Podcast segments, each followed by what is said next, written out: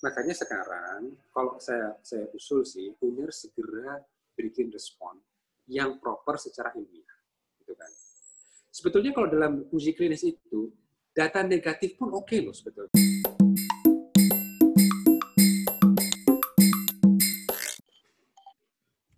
Oke, assalamualaikum warahmatullahi wabarakatuh. Uh, ya, selamat pagi, siang, sore, uh, para penyimak Pandemic Talks. Uh, selamat datang lagi di episode 21 ya. Jadi kira-kira ini 21 minggu dari awal kita bikin bikin Pandemic Talks. Uh, kali ini kita ngundang, uh, kita rekaman tanggal 20 Agustus. Isunya apa? Berkaitan dengan narasumber yang kita panggil nih. Ada Mas Panduriono, halo Mas Panduriono. Halo. Juru wabah Indonesia, asik. Terus uh, Jubah, Mas Jubah sama Mas Ahmad Rusdan. Utomo, Mas Ahmad, selamat ya, selamat pagi. Ya, ya. Jadi saya buka dulu bentar, nanti uh, kita ngobrol aja di sini. Jadi teman-teman semua uh, nanti bisa dengerin atau bisa nonton di uh, platform yang kita bikin. Uh, jadi beberapa hari ini ada ada fenomena di fenomena di masyarakat. Ada uh, saya nggak tahu itu udah jadi konflik atau sudah jadi ini tapi semua orang uh, rame-rame ngomongin.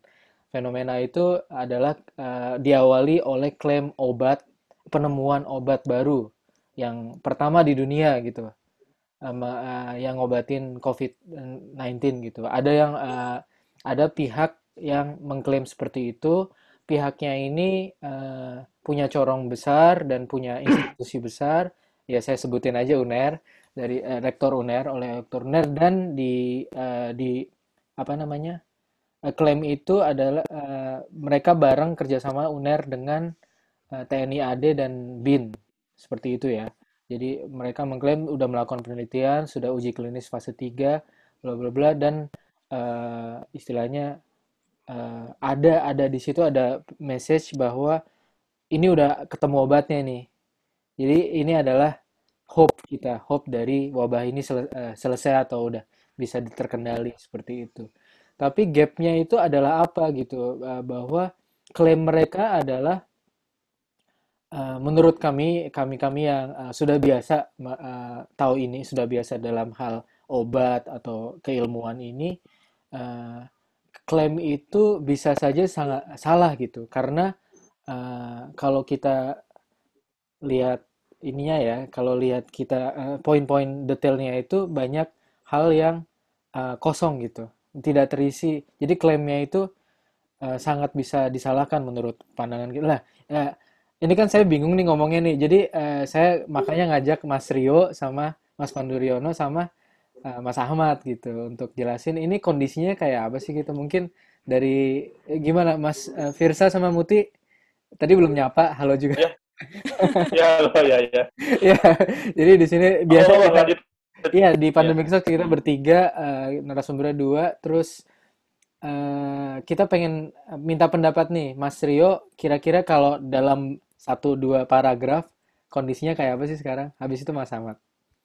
Gimana Mas Rio Ya, kita itu kondisinya mengharapkan keajaiban dalam mengatasi pandemi ini.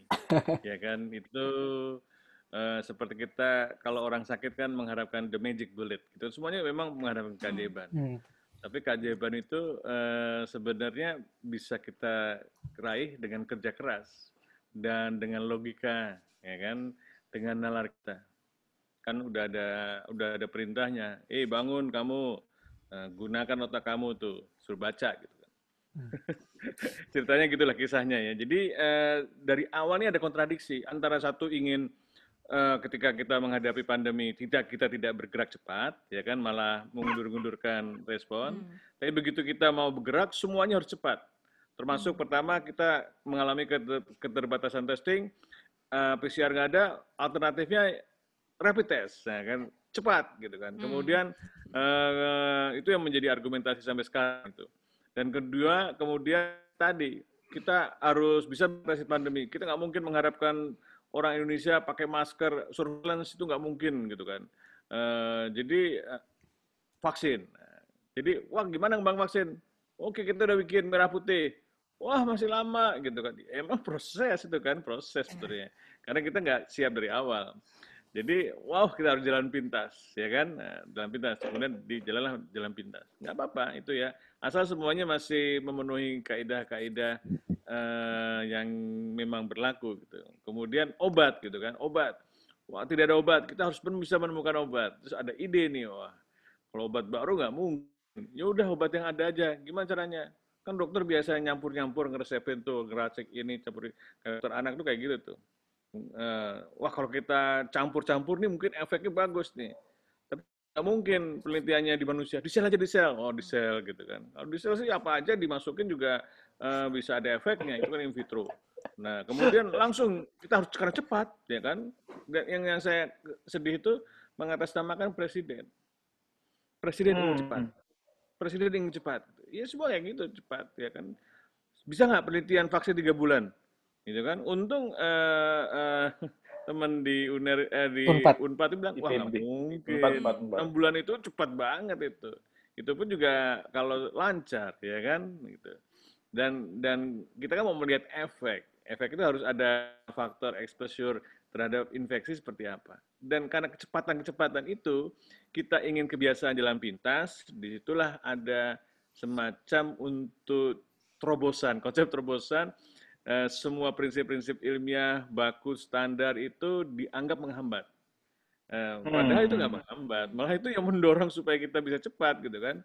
Eh, jadi ini nggak bisa udah jamin Ya itu biasa di dalam di dalam uh, peperangan sebenarnya. Tapi dalam peperangan pun peperang-peperangan besar itu pakai strategi, pakai ilmu, ya kan? Perang hmm. yang zaman Cina maupun perang negara kita melawan Nazi dan sebagainya perang dunia semuanya pakai strategi, pakai juga pakai kaidah-kaidah uh, ilmu perang gitu. Sama juga seperti ini seharusnya demikian. Itu yang membuat sekarang jadi uh, masyarakat itu dan kita semua jadi bingung. Ini apa yang terjadi? Apa yang terjadi di Republik ini? Dan kalau saya mengkritik atau bukan mengkritik, seperti memberikan mengkoreksi, ya kan? Dan harus begini-begini dianggap faktor yang menghambat, tidak mencintai kamu, tidak tidak suka sama produksi anak bangsa. Gitu. Anak bangsa. Padahal itu uh, nggak nggak relevan. Padahal ini kalau mengukur ini harus begini. Saya bilang tadi pagi juga diskusi sama Bin dan uh, Pak Arianto bilang, saya bilang kan tantangan kita adalah menemukan obat pada kasus yang berat. Orang yang pakai ventilator itu, hmm. itu sebagian besar akan meninggal kalau kita tidak berhasil mencegah pengobatan dan mengambil infeksi karena banyak keterbatasan, jangan sampai ada orang yang meninggal. Nah, nah kita berusaha hmm. menemukan itu. Tapi kan, loh kok maksudnya kok uh, juga ada yang ringan, yang sedang, dan kemudian yang berat. Yang berat nggak tahu berapa. Yang ringan dan sedang atau yang tidak bergejala banyak. Karena tiba-tiba ada keajaiban lagi. Wah, ajaib nih uh, ada seribu lebih orang di Bandung yang terinfeksi. Wah, ayo ayo semua direkrut. Kan itu kan melanggar protokol. Hmm. Protokolnya kan yang tadinya rumah sakit rumah sakit yang harus dirawat gitu kan. Nah itu sebenarnya sudah dikorek, sudah diingatkan hmm. oleh Badan POM. Uh, kalau orang tidak ada gejala kan tidak perlu obat. Jadi fokuslah pada pengobatan untuk menyelamatkan jiwa bukan orang yang sudah memang selamat harus dikasih obat. Hmm. Nggak usah dikasih obat aja sembuh kok. Ya kan mau dikasih imunomodulator boleh. Mau nggak mau nggak ini juga boleh. Mau dikasih kuota itu. internet juga sembuh kan? Maksudnya tinggal dia duduk aja di dalam rumah kuota nonton Netflix juga sembuh. Nah, jadi jadi jadi kan nah dalam prinsip hubungan kausal itu jadi penting. Hmm. Kira gitu. Oke, kira-kira uh, kalau dari pandangan Mas kayak gitu, uh, nanti kalau mau nambahin bisa ngobrol. Mas Ahmad gimana nih? Mas Ahmad ini uh, pakar ya, saya bilang pakar di dalam biologi molekuler lah, karena yes, yes, takdirnya yes. begitu setuju, aja.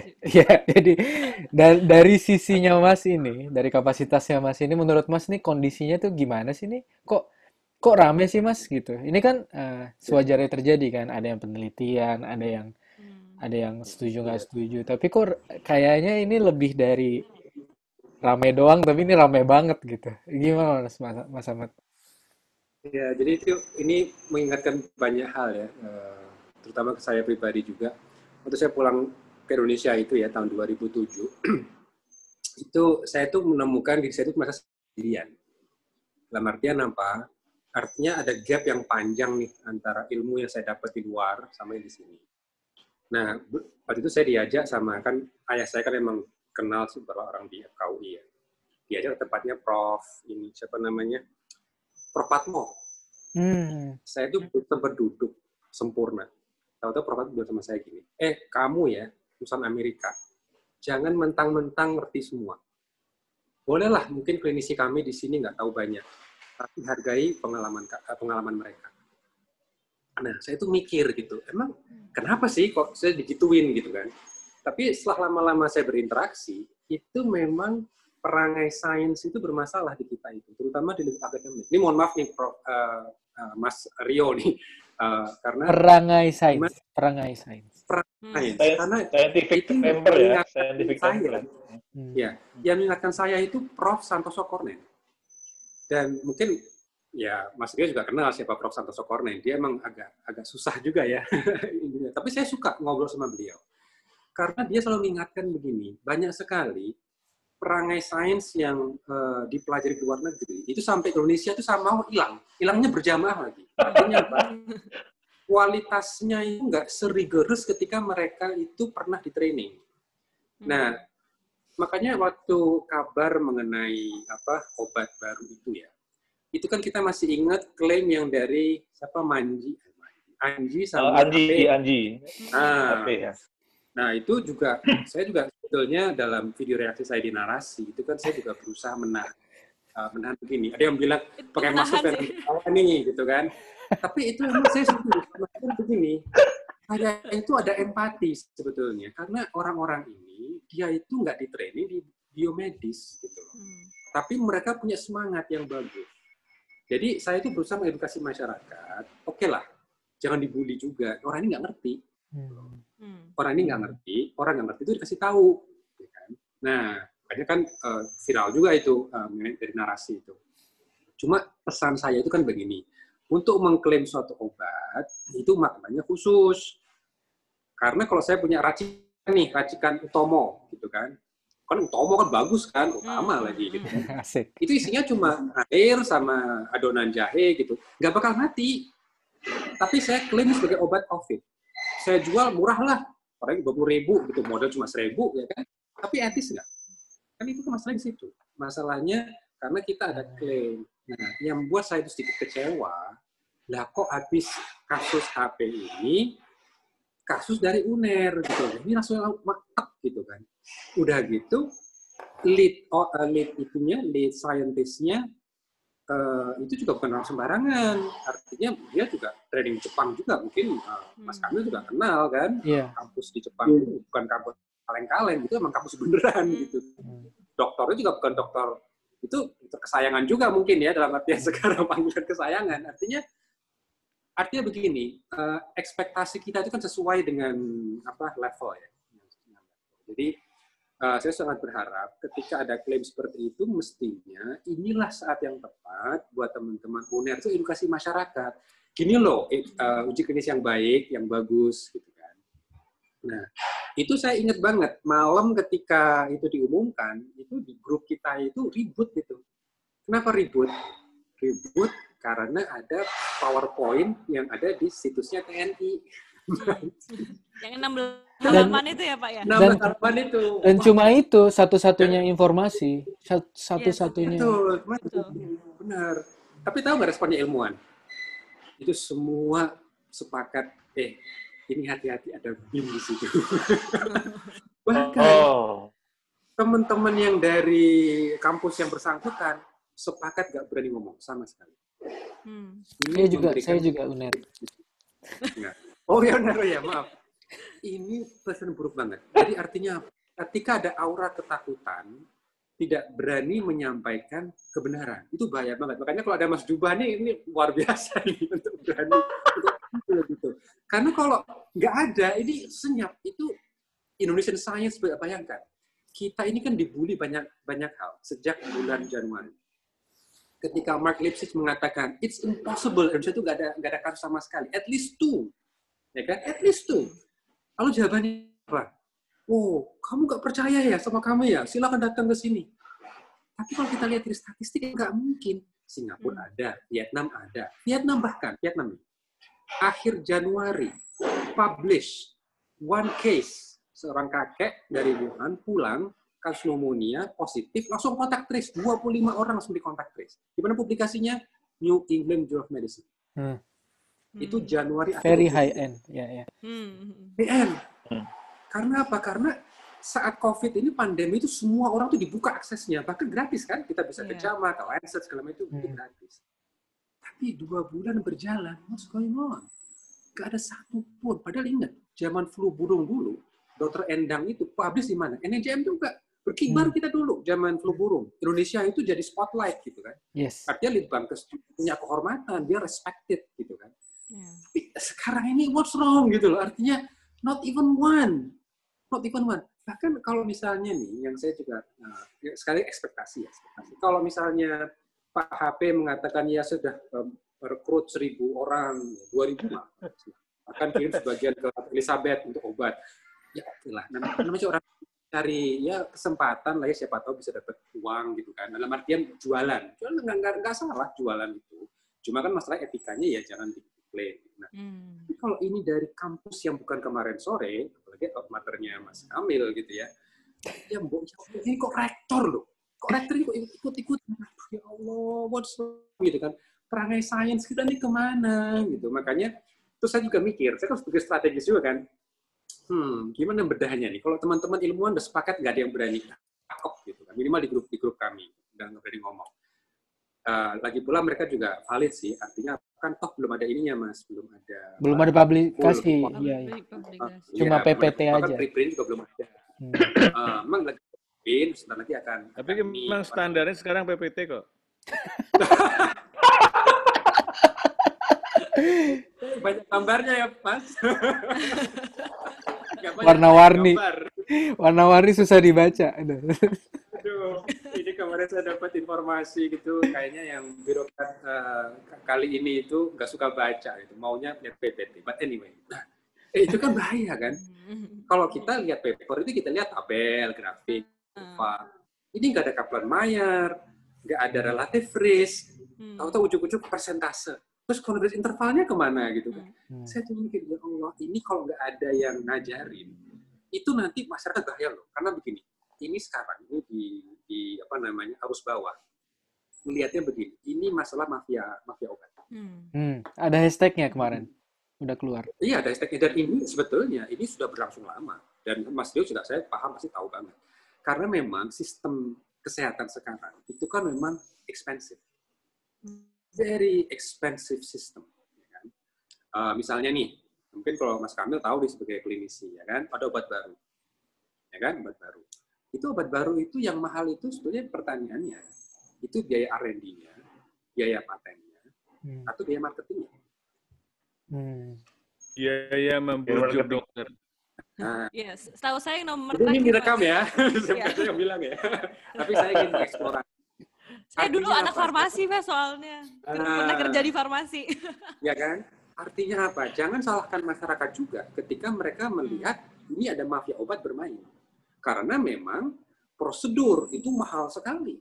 Dan karena sistemnya ini kapitalistik, berarti kan mereka berusaha recover money kan? Karena ada masalah investor. Mau Hmm. nggak sih investor sekarang itu eh, rugi? Mereka beli saham itu maunya untung.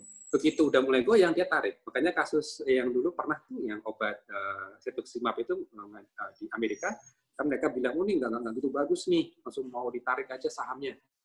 Itu dalam Islam kan seperti itu. Dalam Islam namanya syirkah. Kalau untung, untung bareng, kalau rugi, kita rugi bareng. gitu. Jadi ada hati-hatian. Tapi sistem ini kan enggak. Gimana caranya merecover? Makanya angkanya juga bisa luar biasa. Nah, di sini gimana me- me- menyiasatinya? Ini juga menarik kalau kita bicara dari paten obat. ya. India itu, itu coba kita pikir, perusahaan bajai kan? Tahu kalau Jakarta, India kan produknya bajai. Tapi dia udah bisa buat obat, eh, apa, obat terapi target. Dan menariknya, dia berani stand up. Ketika Novartis itu mau, mau apa, eh, buat versi obat yang bagus, hakim di India cuma mengatakan begini, Mas Novartis, mana yang lebih penting, paten apa sih ya? Karena kami sudah bisa bikin sendiri. Hmm. Jadi kalau Novartis mau apa namanya mau menjual lebih mahal ya sorry, we can make our own. Nah, Hmm. artinya apa? Artinya India itu bukan karena nasionalisme aja loh, bukan. Hmm. Mereka tuh mulai kaidah ilmiah. Itu cara mereka bikin obat, terus struktur obatnya gimana, uji klinisnya, itu ya sesuai standar ilmiah gitu loh. Bukannya terus nanti cuma dikira-kira ada indikasi hanya untuk yang CML gitu kan, choroid leukemia. Yes. Terus mereka cek dulu ada mutasinya apa tidak. Hmm. Sesuai gitu, jangan ngasal aja. Oh yang penting leukemia. Itu macam-macam. Yang mana ini gitu kan? Sama kayak COVID, itu udah gejalanya macam-macam gitu. Nah, artinya ya, I have to, I said I have to admit ya, saya itu kan a sloppy molecular biologist. Artinya apa? ini bukan apa namanya nggak nggak gitu dalam tuh ya bahasannya. Cuma ambil kesempatan untuk edukasi masyarakat. Makanya saya sangat berharap, ini kemarin kan BPOM sudah melakukan statement Hmm. Yes. dan dua hal yang fatal menurut saya. Dari sisi randomisasinya bermasalah karena berarti ada mungkin tidak imbang. Hmm. Terus yang kedua melanggar protokolnya sendiri. Melanggar protokolnya sendiri artinya apa? Hmm. Sudah ditulis sendiri OTG tidak diberi obat. Tapi Tapi- ternyata tetap diberi. Itu fatal banget gitu. Hmm. Ya kan? Karena eh, apa namanya? Jadi kaidahnya tidak diikuti sendiri kan. Nah, makanya sekarang kalau saya saya usul sih UNER segera bikin respon yang proper secara ilmiah gitu kan. Sebetulnya kalau dalam uji klinis itu data negatif pun oke loh sebetulnya. Kadang-kadang kan di Yes. Indonesia itu itu selalu merasa berharap dosen nih ngasih eh, project Harus eh, sesuai sama hipotesis. sesuai. Hmm. Tapi sebetulnya itu ya kalau dalam dalam agama saya ya, sains itu mengajar orang itu kita mempraktekkan akhlak. Akhlak apa? Eh, Kiroman katibina ya alamuna matafalun. Namanya manusia itu punya malaikat. Itu akan ngelihat semuanya. Kalau kita fabrikasi data, itu berarti integritas bermasalah. Makanya Prof. Santoso di eh, apa pidato guru besarnya beliau, dia menginter ayat ini. Kul hatu burhanukum in kuntum shadiqin. Artinya apa? Kalau kamu itu berkata benar, tunjukkan bukti. Itu Hmm. kita nih orang Islam mayoritas itu jadi mercusuar peradaban dong gitu loh. Hmm. Agama kita ngajari seperti itu, basisnya data, basisnya evidence, hak burhan. Mana burhan kamu gitu kan? Hmm. Bukannya malah nanti ya mana ya? Kalau kemarin saya dengar, oh ini kok cuma masalah metode, ini kita perbaiki. Ya mungkin uji klinis itu kayak cuma bikin paper. Enggak, enggak bisa seperti itu. Dilihat lagi datanya seperti apa. Kalau emang nggak cocok, keluarin. Nah, hasilnya ternyata nggak ada nggak ada efek. Ya udah bilang, ya bilang gitu. Iya. Dan justru itu bagus kan bahwa ini kebukti Betul. kalau exactly, iya ya. Sorry ya, talking too much. Mas Pandu mau nambahin, Mas Pandu. Tadi ada yang Iya, jadi eh, jadi kita mulai jujur. Jadi jadi ilmuwan tuh eh, harus jujur ya. Saya juga sering tergoda untuk tidak jujur, apalagi kalau ditekan gitu kan. Saya kan orang biasa, ya kan orang wow. Saya juga senang sama hal-hal yang duniawi, manusia biasa, bukan orang suci ya kan? Hmm. dan dan itu ujian bagi saya juga. Banyak saya nggak lulus. Dan yang menurut saya eh, jadi masalahnya adalah di dalam melaporkan atau di di dalam melaporkan atau melakukan itu kan menjawab pertanyaan. Ya kan? Nah, jadi apa, sih masalahnya? Kalau kita melakukan riset ya masalahnya apa? Statement of the problems. And then apa riset questions ya dan riset questionnya bagaimana terus bagaimana cara menjawabnya? Ya kan? jadi kan masalahnya misalnya ya kalau saya jadi penelitinya itu angka kematian COVID di Indonesia tinggi ya kan? Malah paling tinggi. Saya baca dari tem- apa tuh infografis Mbak apa Mas Firza wah tinggi banget.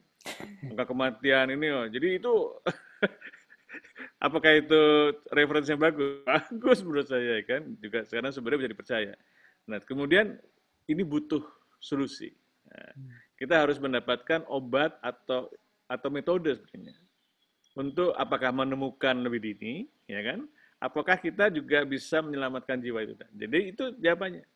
Jadi gimana? Kalau oh saya sudah menemukan ini kombinasi ini dari hasil literatur review nggak mungkin penelitian itu dari kosong itu nggak mungkin Hmm. dari something something have been done by somebody, somebody else ya. Hmm. kita melakukan eh, melakukan apa tuh literatur review. Ini literatur review ini penting sekali. Tanpa dukungan literatur review akan akan kita berasumsi.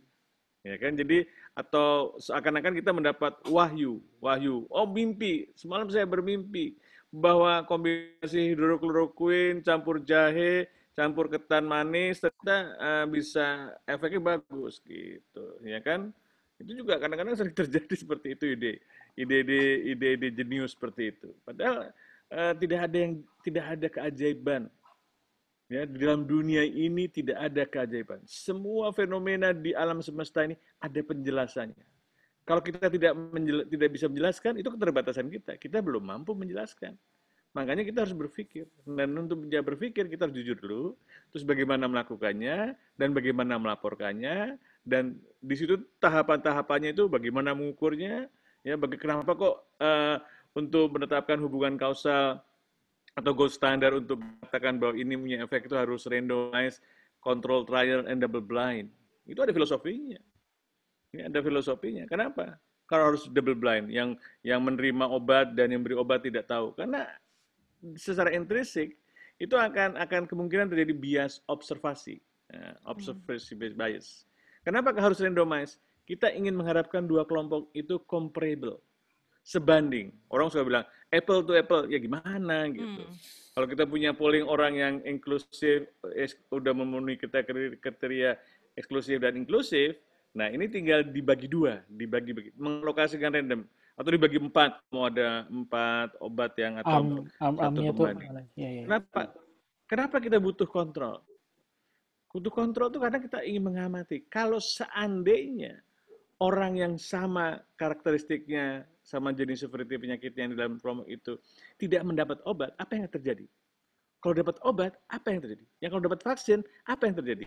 Tidak dapat vaksin, apa yang terjadi? Harapannya kan kalau dapat vaksin, angka kejadian infeksinya ya diukur ya, incidence uh, infeksinya lebih rendah daripada yang tidak mendapat vaksin. Tapi selama proses itu semuanya harus blind. Karena uh, kalau saya tahu, oh saya uh, dapat placebo, oh saya pakai masker, saya pakai hmm. masker, uh, kan ternyata saya gitu ya, kena. Ya? Wah, bukan karena efek vaksin, tapi efek placebo. Ya, jadi jadi eh, banyak sekali jebakan-jebakan yang mengancam suatu pengamatan penelitian yang kita sebut sebagai bias. Hmm. Makanya kan kita ingin mengharapkan hasil yang akurat, sahih. Yang biasnya ya kan? minimal banget, gitu kan, Mas? Hmm. Bisa diukur biasnya minimal. minimal. Bayangin kalau kita juga survei gitu kan, nanya orang gitu kan apakah dalam minggu terakhir ini Anda selalu pakai masker? Karena itu adalah suatu keharusan, saya akan menjawabnya pengetahuan, bukan perilaku. Padahal pertanyaannya perilaku. Itu yang disebut respon bias. Makanya hasil survei itu kalau mengandalkan pertanyaan-pertanyaan yang sangat eh, normatif, hmm. jangan dipercaya. Wah ini yang melakukan kan Badan Litbangkes. Iya, nggak usah dipercaya. Kenapa? Cara bertanya seperti itu. Memang ada cara lain yang lebih baik. Observasi. Hmm. observasi. Nah itu yang, yang menurut saya sampai ada metode-metode pengukuran, nah juga perbaikan klinis, mengukur perbaikan klinis, ya kan? Bagaimana mengukurnya? Ya kalau ada perbaikan klinis kita tahu misalnya Pak Dokter Muhammad Kamil tahu oh ini dapat obat ini dapat obat ini, dia sudah punya punya ide, gitu kan? Yang dapat obat pasti lebih baik ya kan? Nah, jadinya secara nggak sadar gitu. Perlakuannya jadi uh, bisa secara ya. sistematik gitu kan. Secara sistematik akan akan berbeda yes. cara observasinya dengan yang tidak dapat obat. Itu pentingnya blind. Makanya setiap metode itu ada alasan-alasan. Dan semuanya untuk menekan penjelasan hasil itu karena bias atau benar karena efek obat.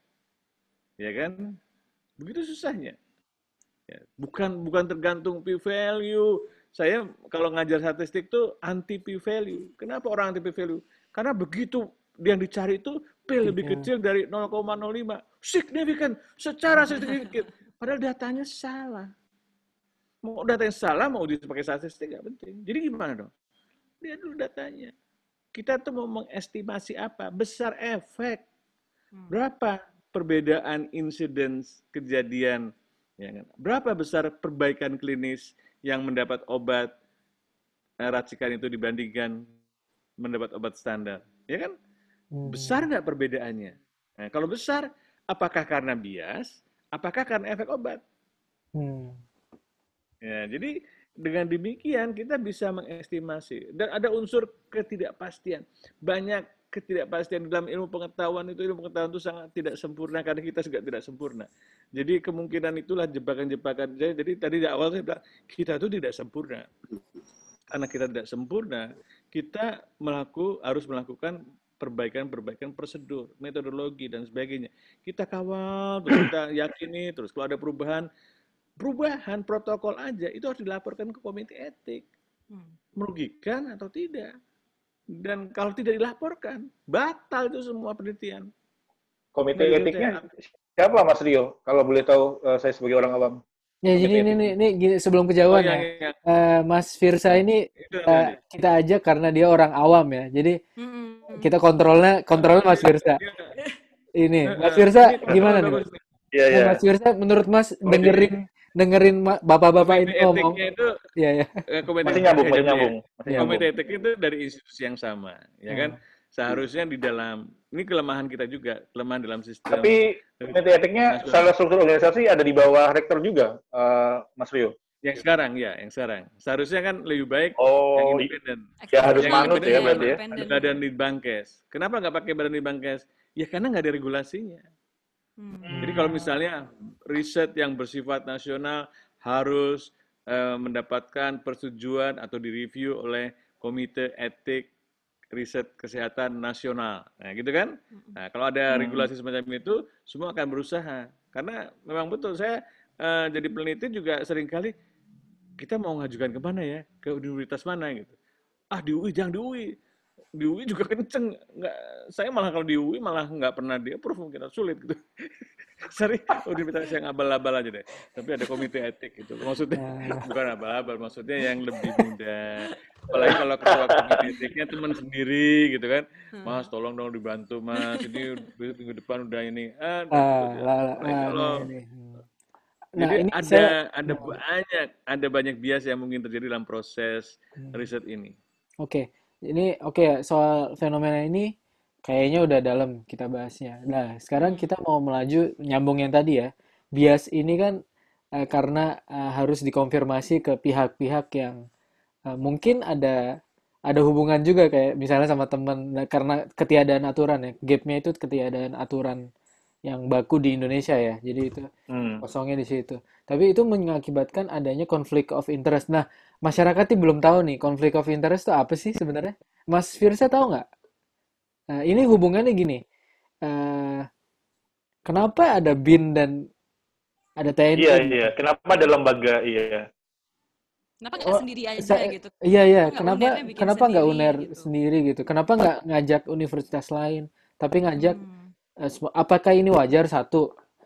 Ya, ini saya mau challenge eh, Mas Rio sama Mas Ahmad aja. Saya saya rada tahu jawabannya, tapi biar teman-teman tahu. Eh, kenapa ada TNI dan ada BIN gitu? Kenapa mereka bisa se se se-support itu gitu?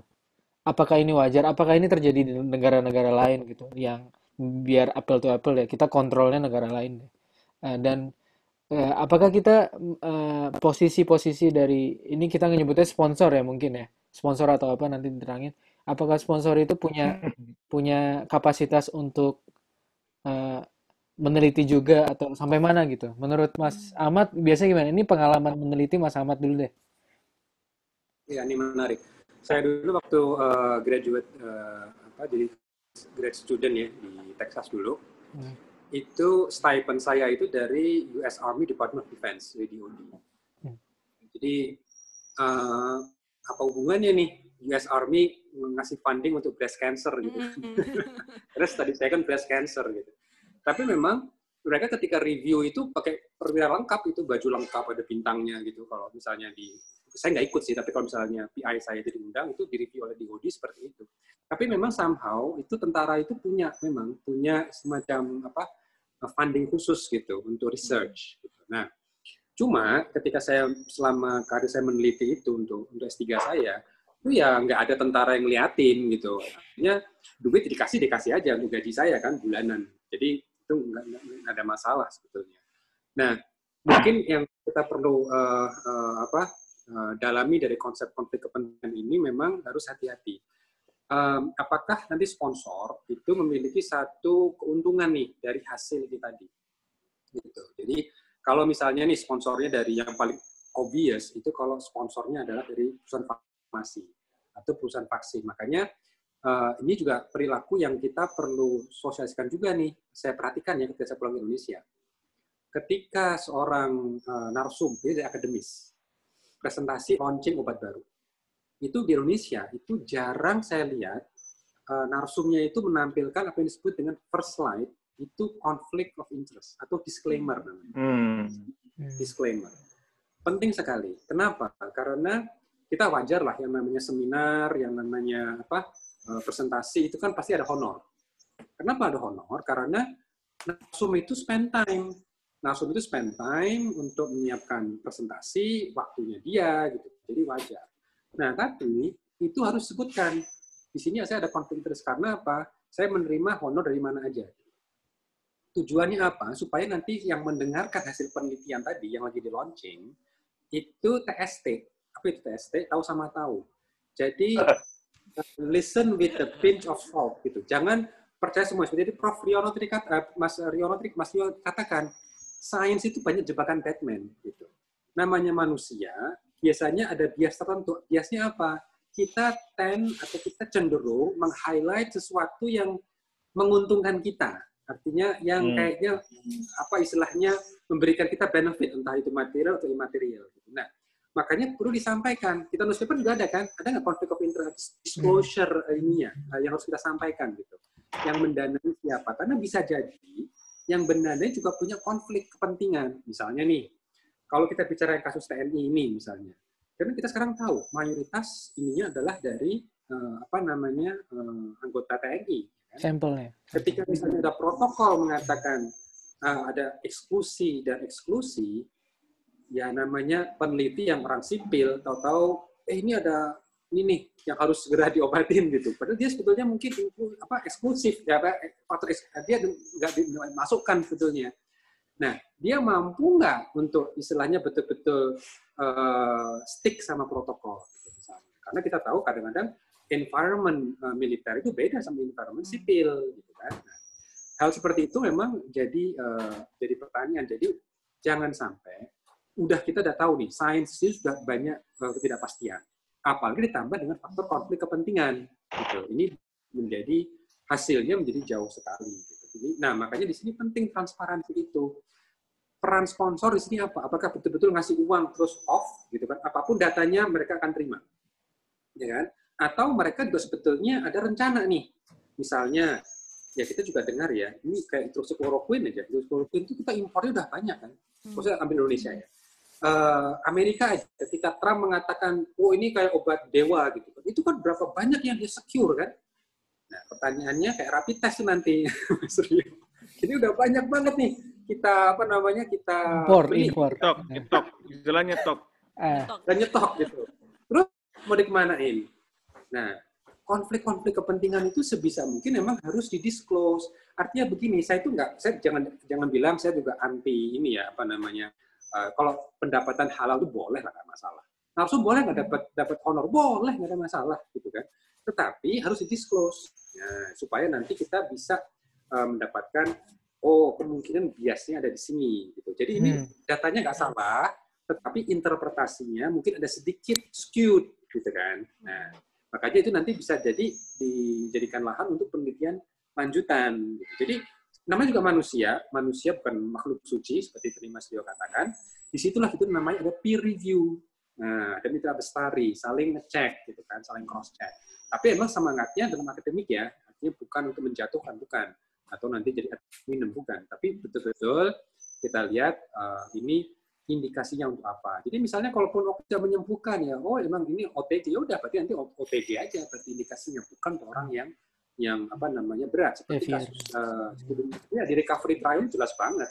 Dexamethasone itu mereka dari awal ketika preskon very yeah. very specific hmm. 30% reduction mortality only gitu kan in, in ICU severe case yes gitu no benefit di mana untuk yang ringan, yang mild. Mild Itu moderate. science itu. We don't overclaim. Tapi ya biasa lah kalau masih uh, graduate stu- student gitu ya, first year, two year, oh dia kan kayak, we, we gonna solve the world crisis Ada gitu kan. obat nih, ada obatnya. Magic bulletnya sudah ketemu. iya. Ya gitu mas, itu kalau saya yang lihatnya kok konflik kepentingan di situ. Nah, berarti Mas, eh, Mas Ahmad boleh tanya ya dari awam ya. Eh, berarti ini udah bisa dise- disebut official ya. TNI dan BIN itu sebagai sponsor gitu. Atau sebagai teman tapi apa gitu. Ya, Sebagai- Sebagai sebagai partner atau sebagai lembaga yang mengawasi atau, atau gimana sih? Eh, saya nggak secara punya- diplomatis gimana Mas Ahmad menjawabnya? Secara diplomatis aja. Secara diplomatis ya. Ya kalau Iya, kita iya. lihat dari dari PowerPoint-nya tadi itu yang PDF-nya itu, PPT. Yang kedua, itu satu renteng gitu. Bahkan sebetulnya saya khawatir kok nama Bepom nggak di situ. Satu Oh, baris. ada Bepom, hmm, TNI, BIN, BIN. coba lihat cek Bepom. PPT-nya. hmm, Saya itu Hmm. ditanya wartawan, per- jawaban saya pertama kali, Mas, tolong cross check ke Bepom. Ngapain Bepom ada di situ? Hmm. Karena kayak saya Hmm. meneliti banyak di Amerika dulu ya. Itu nggak ada ceritanya grant gitu kan, tim. FDA. Tahu ada FDA. FDA. Nggak ada. Iya, iya, nggak ada. nggak ada hubungan. Nanti, nanti. Itu Soalnya nanti harus independen kan. Wah. Kalau yang Iya, iya. itu istilahnya eh kalau sidang itu itu itu pengadilan gitu lah. Ngapain pengadilan? Nah. Ya ya, ya gitu lah. Mungkin saya pikir dicatut kali namanya Bepom dicatut mungkin gitu kan. Harusnya nggak di situ. Hmm, iya, iya, iya. iya. Ya itu karena nggak lucu dong. Masa dia eh harusnya begini kalau mau lolos loh. Ini loh kunci-kunci jawabannya kalau mau lolos gitu. Hmm. Ya nggak boleh seperti gitu. Hmm. Makanya alhamdulillah saya di Twitter itu bilang alhamdulillah Bepom masih istiqomah. Hmm. Karena Bu Penny jelas banget eh, Oh. jelas banget waktu di Iya, iya. itu belum bisa valid. Dan dia juga mengatakan sponsor semua tanpa menyebut nama siapa sponsor persisnya ya. Hmm. Sponsor semua sepakat bahwa kita harus menghasilkan data yang valid. Nah, itu. Jadi Indonesia Raya Hmm. masih selamat menurut kita ya. Mas Pandu, Mas, oke, Mas. Mas Pandu gimana? Eh, ngelihatnya itu gimana? Eh, fenomena ini sekarang ini pihak sponsor yang mana? Eh, konflik of interest yang ditembus yang mana? Yang yang berlebihan mana? Yang kurang mana? Itu menurut Mas Pandu gimana? Iya. Aku Kalau aku nam- menambahkan boleh Mas Pandu eh, Kamil boleh boleh. Ya ya ya. menambahkan pertanyaannya Kamil apa? Selain pertanyaan Kamil aku tambahin lagi eh, kenapa akhirnya di Indonesia ini lembaga-lembaga resmi ya eh, tanda kutip lembaga pemerintah atau resmi selain universitas itu akhirnya merasa mempunyai tanggung jawab untuk menyelesaikan ini eh, Mas Pandu gitu loh.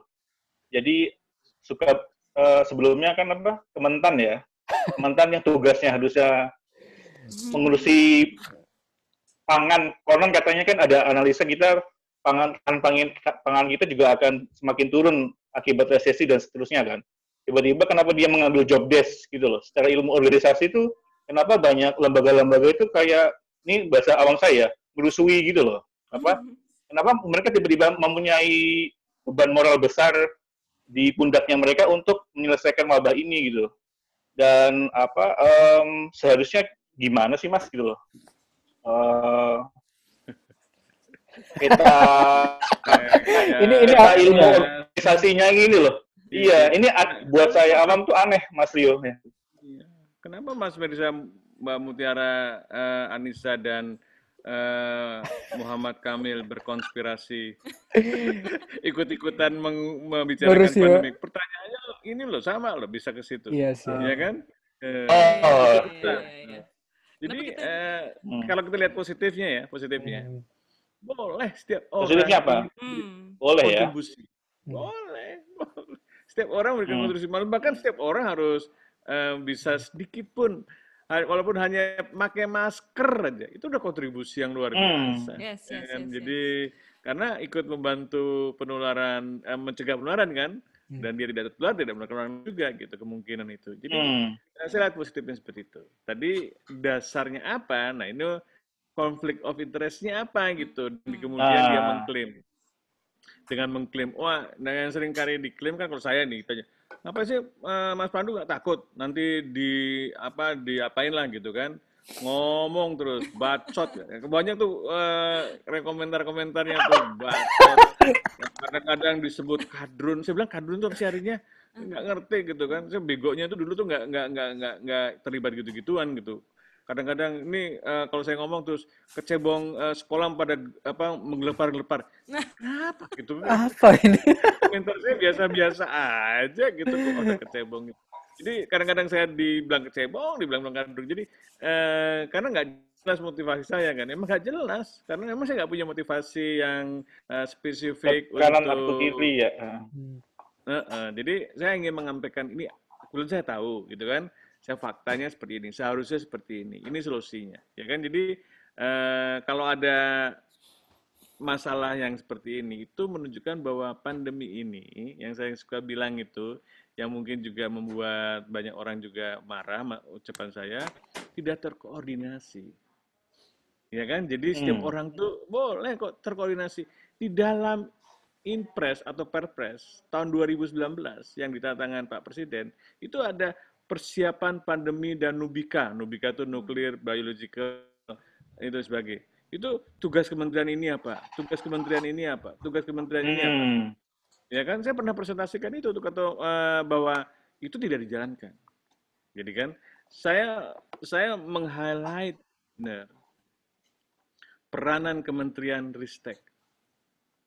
Ya dia Hmm. bertanggung jawab mengkoordinasikan semua riset-riset Ah, Nah, namanya aja ris- Kementerian eh, Riset ya. Nah, makanya saya selalu ingatkan gitu, saya WA Pak Deputi gitu, eh, Pak Ali Gufron, Pak Yunus, Mas, ini eh, saya kadang-kadang eh, so akrab aja gitu panggil aja Mas, Mas Ismo gitu kan, eh, padahal dia profesor di ITB. Eh, ini perlu dikoordinasikan, ini perlu dong direspon. Eh, ya nggak bisa mas, kita kan sesama eh, organ pemerintahan nggak enak lah kayak gitu. Mas Pandu aja, loh kok Mas Pandu gitu kan? Oh, gitu. Misalnya gitu kan. Jadi jadi Misalnya. jadi eh, karena dari awal waktu saya pertanyakan juga ke Pak Menteri sendiri di suatu webinar di EE itu, ya kan eh, Pak Menteri saya bilang kenapa kok eh, tugas kementerian tidak mengkoordinasikan dan ini gitu. Kan saya kan banyak penelitian seperti eh, Kementerian Pertanian dan sebagainya. Banyak sekali itu sebenarnya eh, riset-riset jamu dan sebagainya. Kadang-kadang saya juga dikirimin eh, proposal-proposal yang aneh-aneh gitu kan. Eh, mohon masukan gitu penelitian. Kalau orang disetrum tuh hilang eh, kekuatannya atau ma- makin meningkatkan imunitas tubuh ya kan. Pengobatan eh, Pak Nidom juga bilang sama saya waktu itu, Mas Pandu ini empon-empon nih eh, meningkatkan imunitas tubuh gitu kan Eh, padahal waktu itu eh, debat saya sama Prof Nidom tuh sejak H5N1 avian influenza waktu kita ketemu lagi di acara TV saya bilang rasanya saya ketemu kamu Ya ketemu lah, Pak. Kita pernah berantem kok, gitu kan. Oh iya, iya. Oke oke. Jadi karena apa? Karena karena saya menentang bahwa eh, Bapak itu sebagai seorang ilmuwan, gitu kan, eh, kalau memberikan fakta itu based on the empirical evidence. Saya pakai bahasa Inggris, empirical evidence. Gitu. Jadi eh, suatu kajian yang tadi riset yang baik gitu. Karena eh, riset itu bagus, tapi membuat riset yang baik itu tidak mudah. Riset yang baik dan bermanfaat. Ya, Semua orang kalau pengen bikin riset, wah kan dana ini, dana ini. Kalau di perguruan tinggi godaan terbesar apa? Ingin cepat jadi profesor. Kum, Hmm. ya kan bisa kalau perlu di self plagiarism satu topik bisa diulang-ulang lagi menjadi 4 5 topik sehingga nilai kumnya juga cepat meningkat gitu kan. Nah, dan ini juga eh, godaan terbesar juga bahwa kita pun di dunia akademis pun eh, sering kali juga banyak eh, banyak jebakan jebakan-jebakan yang eh, menurut saya eh, karena sistemnya seperti itu gitu. Sistemnya bukan sistem berdasarkan ke kompetensi atau produk gitu. Walaupun sedikit produknya bagus tapi harus berdasarkan artikel yang sudah dipublikasi secara internasional gitu kan. Jadi eh, jadi ini jadi ASEAN gitu. Beberapa teman yang sudah sangat senior gitu kan dari FK ya kan nggak bisa jadi profesor karena padahal dia secara kompetensi profesor Kalau dulu sih saya dipanggil-panggil profesor ya oke, nggak dipanggil juga nggak apa-apa. Tapi kan banyak orang marah kalau saya dipanggil profesor karena saya bukan profesor, ya kan? Eh, jadi dan orang juga banyak yang marah kayak saya dipanggil ahli epidemiologi. Karena saya kerjanya di- bukan di departemen epidemiologi, saya kerjanya di departemen biostatistik dan population studies. Memang master degree saya itu statistik, saya dulu senang statistik. Ya kan? Statistik angka dan sebagainya. Senang banget. Wah misteri banget kalau lihat number lihat matematik lihat probabilitas kok orang bisa nebak ya gitu kan? Nah, bisa dan ya bercerita waktu gitu kemudian kan. Ah bisa bercerita. Jadi saya bilang sama mahasiswa saya kamu tuh akan jadi ahli kalau kamu bisa membuat data bercerita. Asik. ya kan? Kalau tidak bisa membuat data bercerita itu angka itu menyimpan sesuatu fenomena jadi seperti itulah. Nah karena itu cerita harus jujur. Data harus jujur. Kalau ceritanya bohong semua kan eh, nanti di dalam di dalam Pak Ahmad Utomo kan kiai. Itu eh, hadis saja sampai ada tingkat validitasnya itu bervariasi kan? Iya. Nah, karena ada begitu satu ada yang bohong itu jatuh-jatuh gitu kan?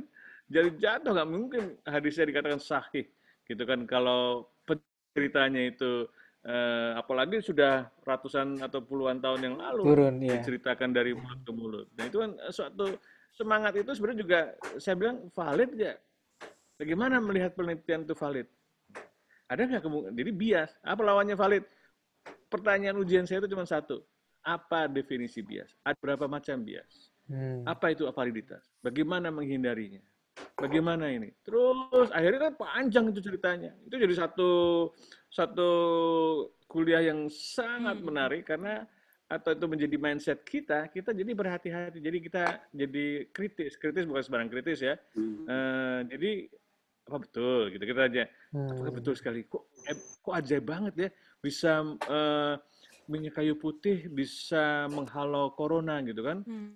Gimana caranya gitu kan gitu. Hmm. apa benar gitu kan. Nah, gimana kok dia bisa menarik kesimpulan seperti itu? Bagaimana dia mengumpulkan datanya? Oh dan sebagainya. Nah, ya kan jadi seperti itu. Karena orang bilang oh tadi orang yang sakit eh, udah dikonfirmasi positif corona terus dikalungin minyak kayu putih nanti eh, beberapa minggu kemudian waktu diperiksa sudah sembuh.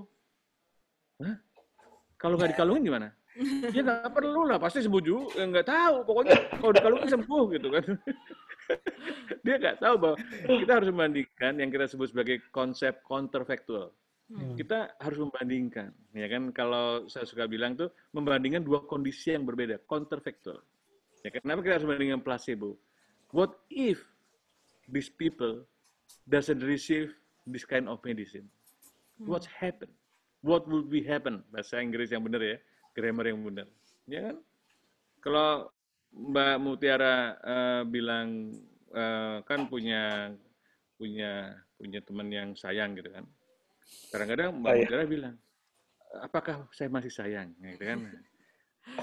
Gimana ngetesnya coba tesnya gini counterfactual ada dia waktu ada dia terus kita bandingkan waktu ada enggak kalau gitu nggak ada ya? dia ya nggak ada dia ada yang hilang ya kan Asik. ada yang hilang Belakangan asik. Belakangan you. ya? ya. Hmm. Oh masih, oh masih ada gitu. Ah, Kalau ada dia nggak ada dia nggak ada pengaruhnya, ya nggak ada efeknya gitu loh. Kayak gitu. Jadi eh, sederhananya tuh eh, semacam itu. Jadi membandingkan antara ada yang dapat tidak dapat. Itu yang disebut sebagai call- filosofinya itu counterfactual. hmm. Itu eh, filosofinya tuh eh, pertama kali itu buku-buku yang bagus itu buku-buku yang tentang menyebabkan causal inference, menyebabkan hubungan sebab akibat. Ya, jadi apa itu? Menyebabkan ini, menyebabkan ini, itu sangat filosofis. Ya, bayangkan Hmm, hmm. buku yang ditulis yang what if, itu ditulis seorang ahli komputer. Dia tuh harus berdasarkan logik. Logiknya itu apa? Ya kan di dunia artificial intelligence juga gitu. Apakah betul ini menyebabkan ini? Apakah betul bukan ini? Hmm. Ya kan? Ya kan? Karena di al- pada umumnya ilmuwan itu sedikit sedikit sedikit mempertanyakan ya kadang-kadang Hmm, selalu ragu, gitu selalu kan. ragu sih. Eh, skeptis. mempertanyakan Hmm. ya kan mempertanyakan apa betul gitu kan kalau saya tanya apa betul tuh Nabi Musa bisa membelah eh, apa Eh, laut Laut. merah. laut merah ya kan Kan- terus kemudian orang mencari penjelasan ternyata pada saat itu kemungkinan ada tsunami Sehingga pada waktu tsunami, lautnya tuh surut gitu kan. Surut beberapa saat. Nah gitu kan. Ya. Saya pikir, oh mungkin juga gitu kan. Karena tidak mungkin uh, Tuhan tuh menciptakan keajaiban tanpa dasar ilmiah. ilmiah itu dalam pengerti ada sebab akibat gitu. Jadi kita berpikir gitu, hmm. walaupun betul-betul benar, ya uh, belum tentu benar. Karena kan ini kan baru uh, kalau memang ada bukti Bukan. bahwa pada saat itu terjadi tsunami, ya mungkin penjelasannya uh, tsunami gitu lah. Ya, jadi jadi semacam itu. Apakah benar obat racikan ini memang menyembuhkan? Dasarnya apa? Pertanyaan gitu kan? Hmm, dasarnya. Hmm. Pada kelompok siapa? Ya kan? Ya, berapa banyak efeknya? Ternyata yang dapat sembuh itu misalnya 80% eh, sembuh. Kan diklaim 90 berapa persen? Hebat sekali loh. Jadi kalau uh, ada efek yang sangat ajaib gitu kan, itu saya ajarkan ke mahasiswa saya hati-hati, skeptis. Hmm. Ya, karena betapa susahnya menciptakan keajaiban gitu kan. Karena kita berdasarkan eh, masih banyak masalah gitu. Jadi ada confoundernya, banyak confoundernya. Confounding. Ya kan? Orang bilang makanya kan kalau merokok dulu merokok menyebabkan kanker. Ternyata tidak semua orang merokok menyebabkan kanker. Waktu saya protes, tambahin dapat.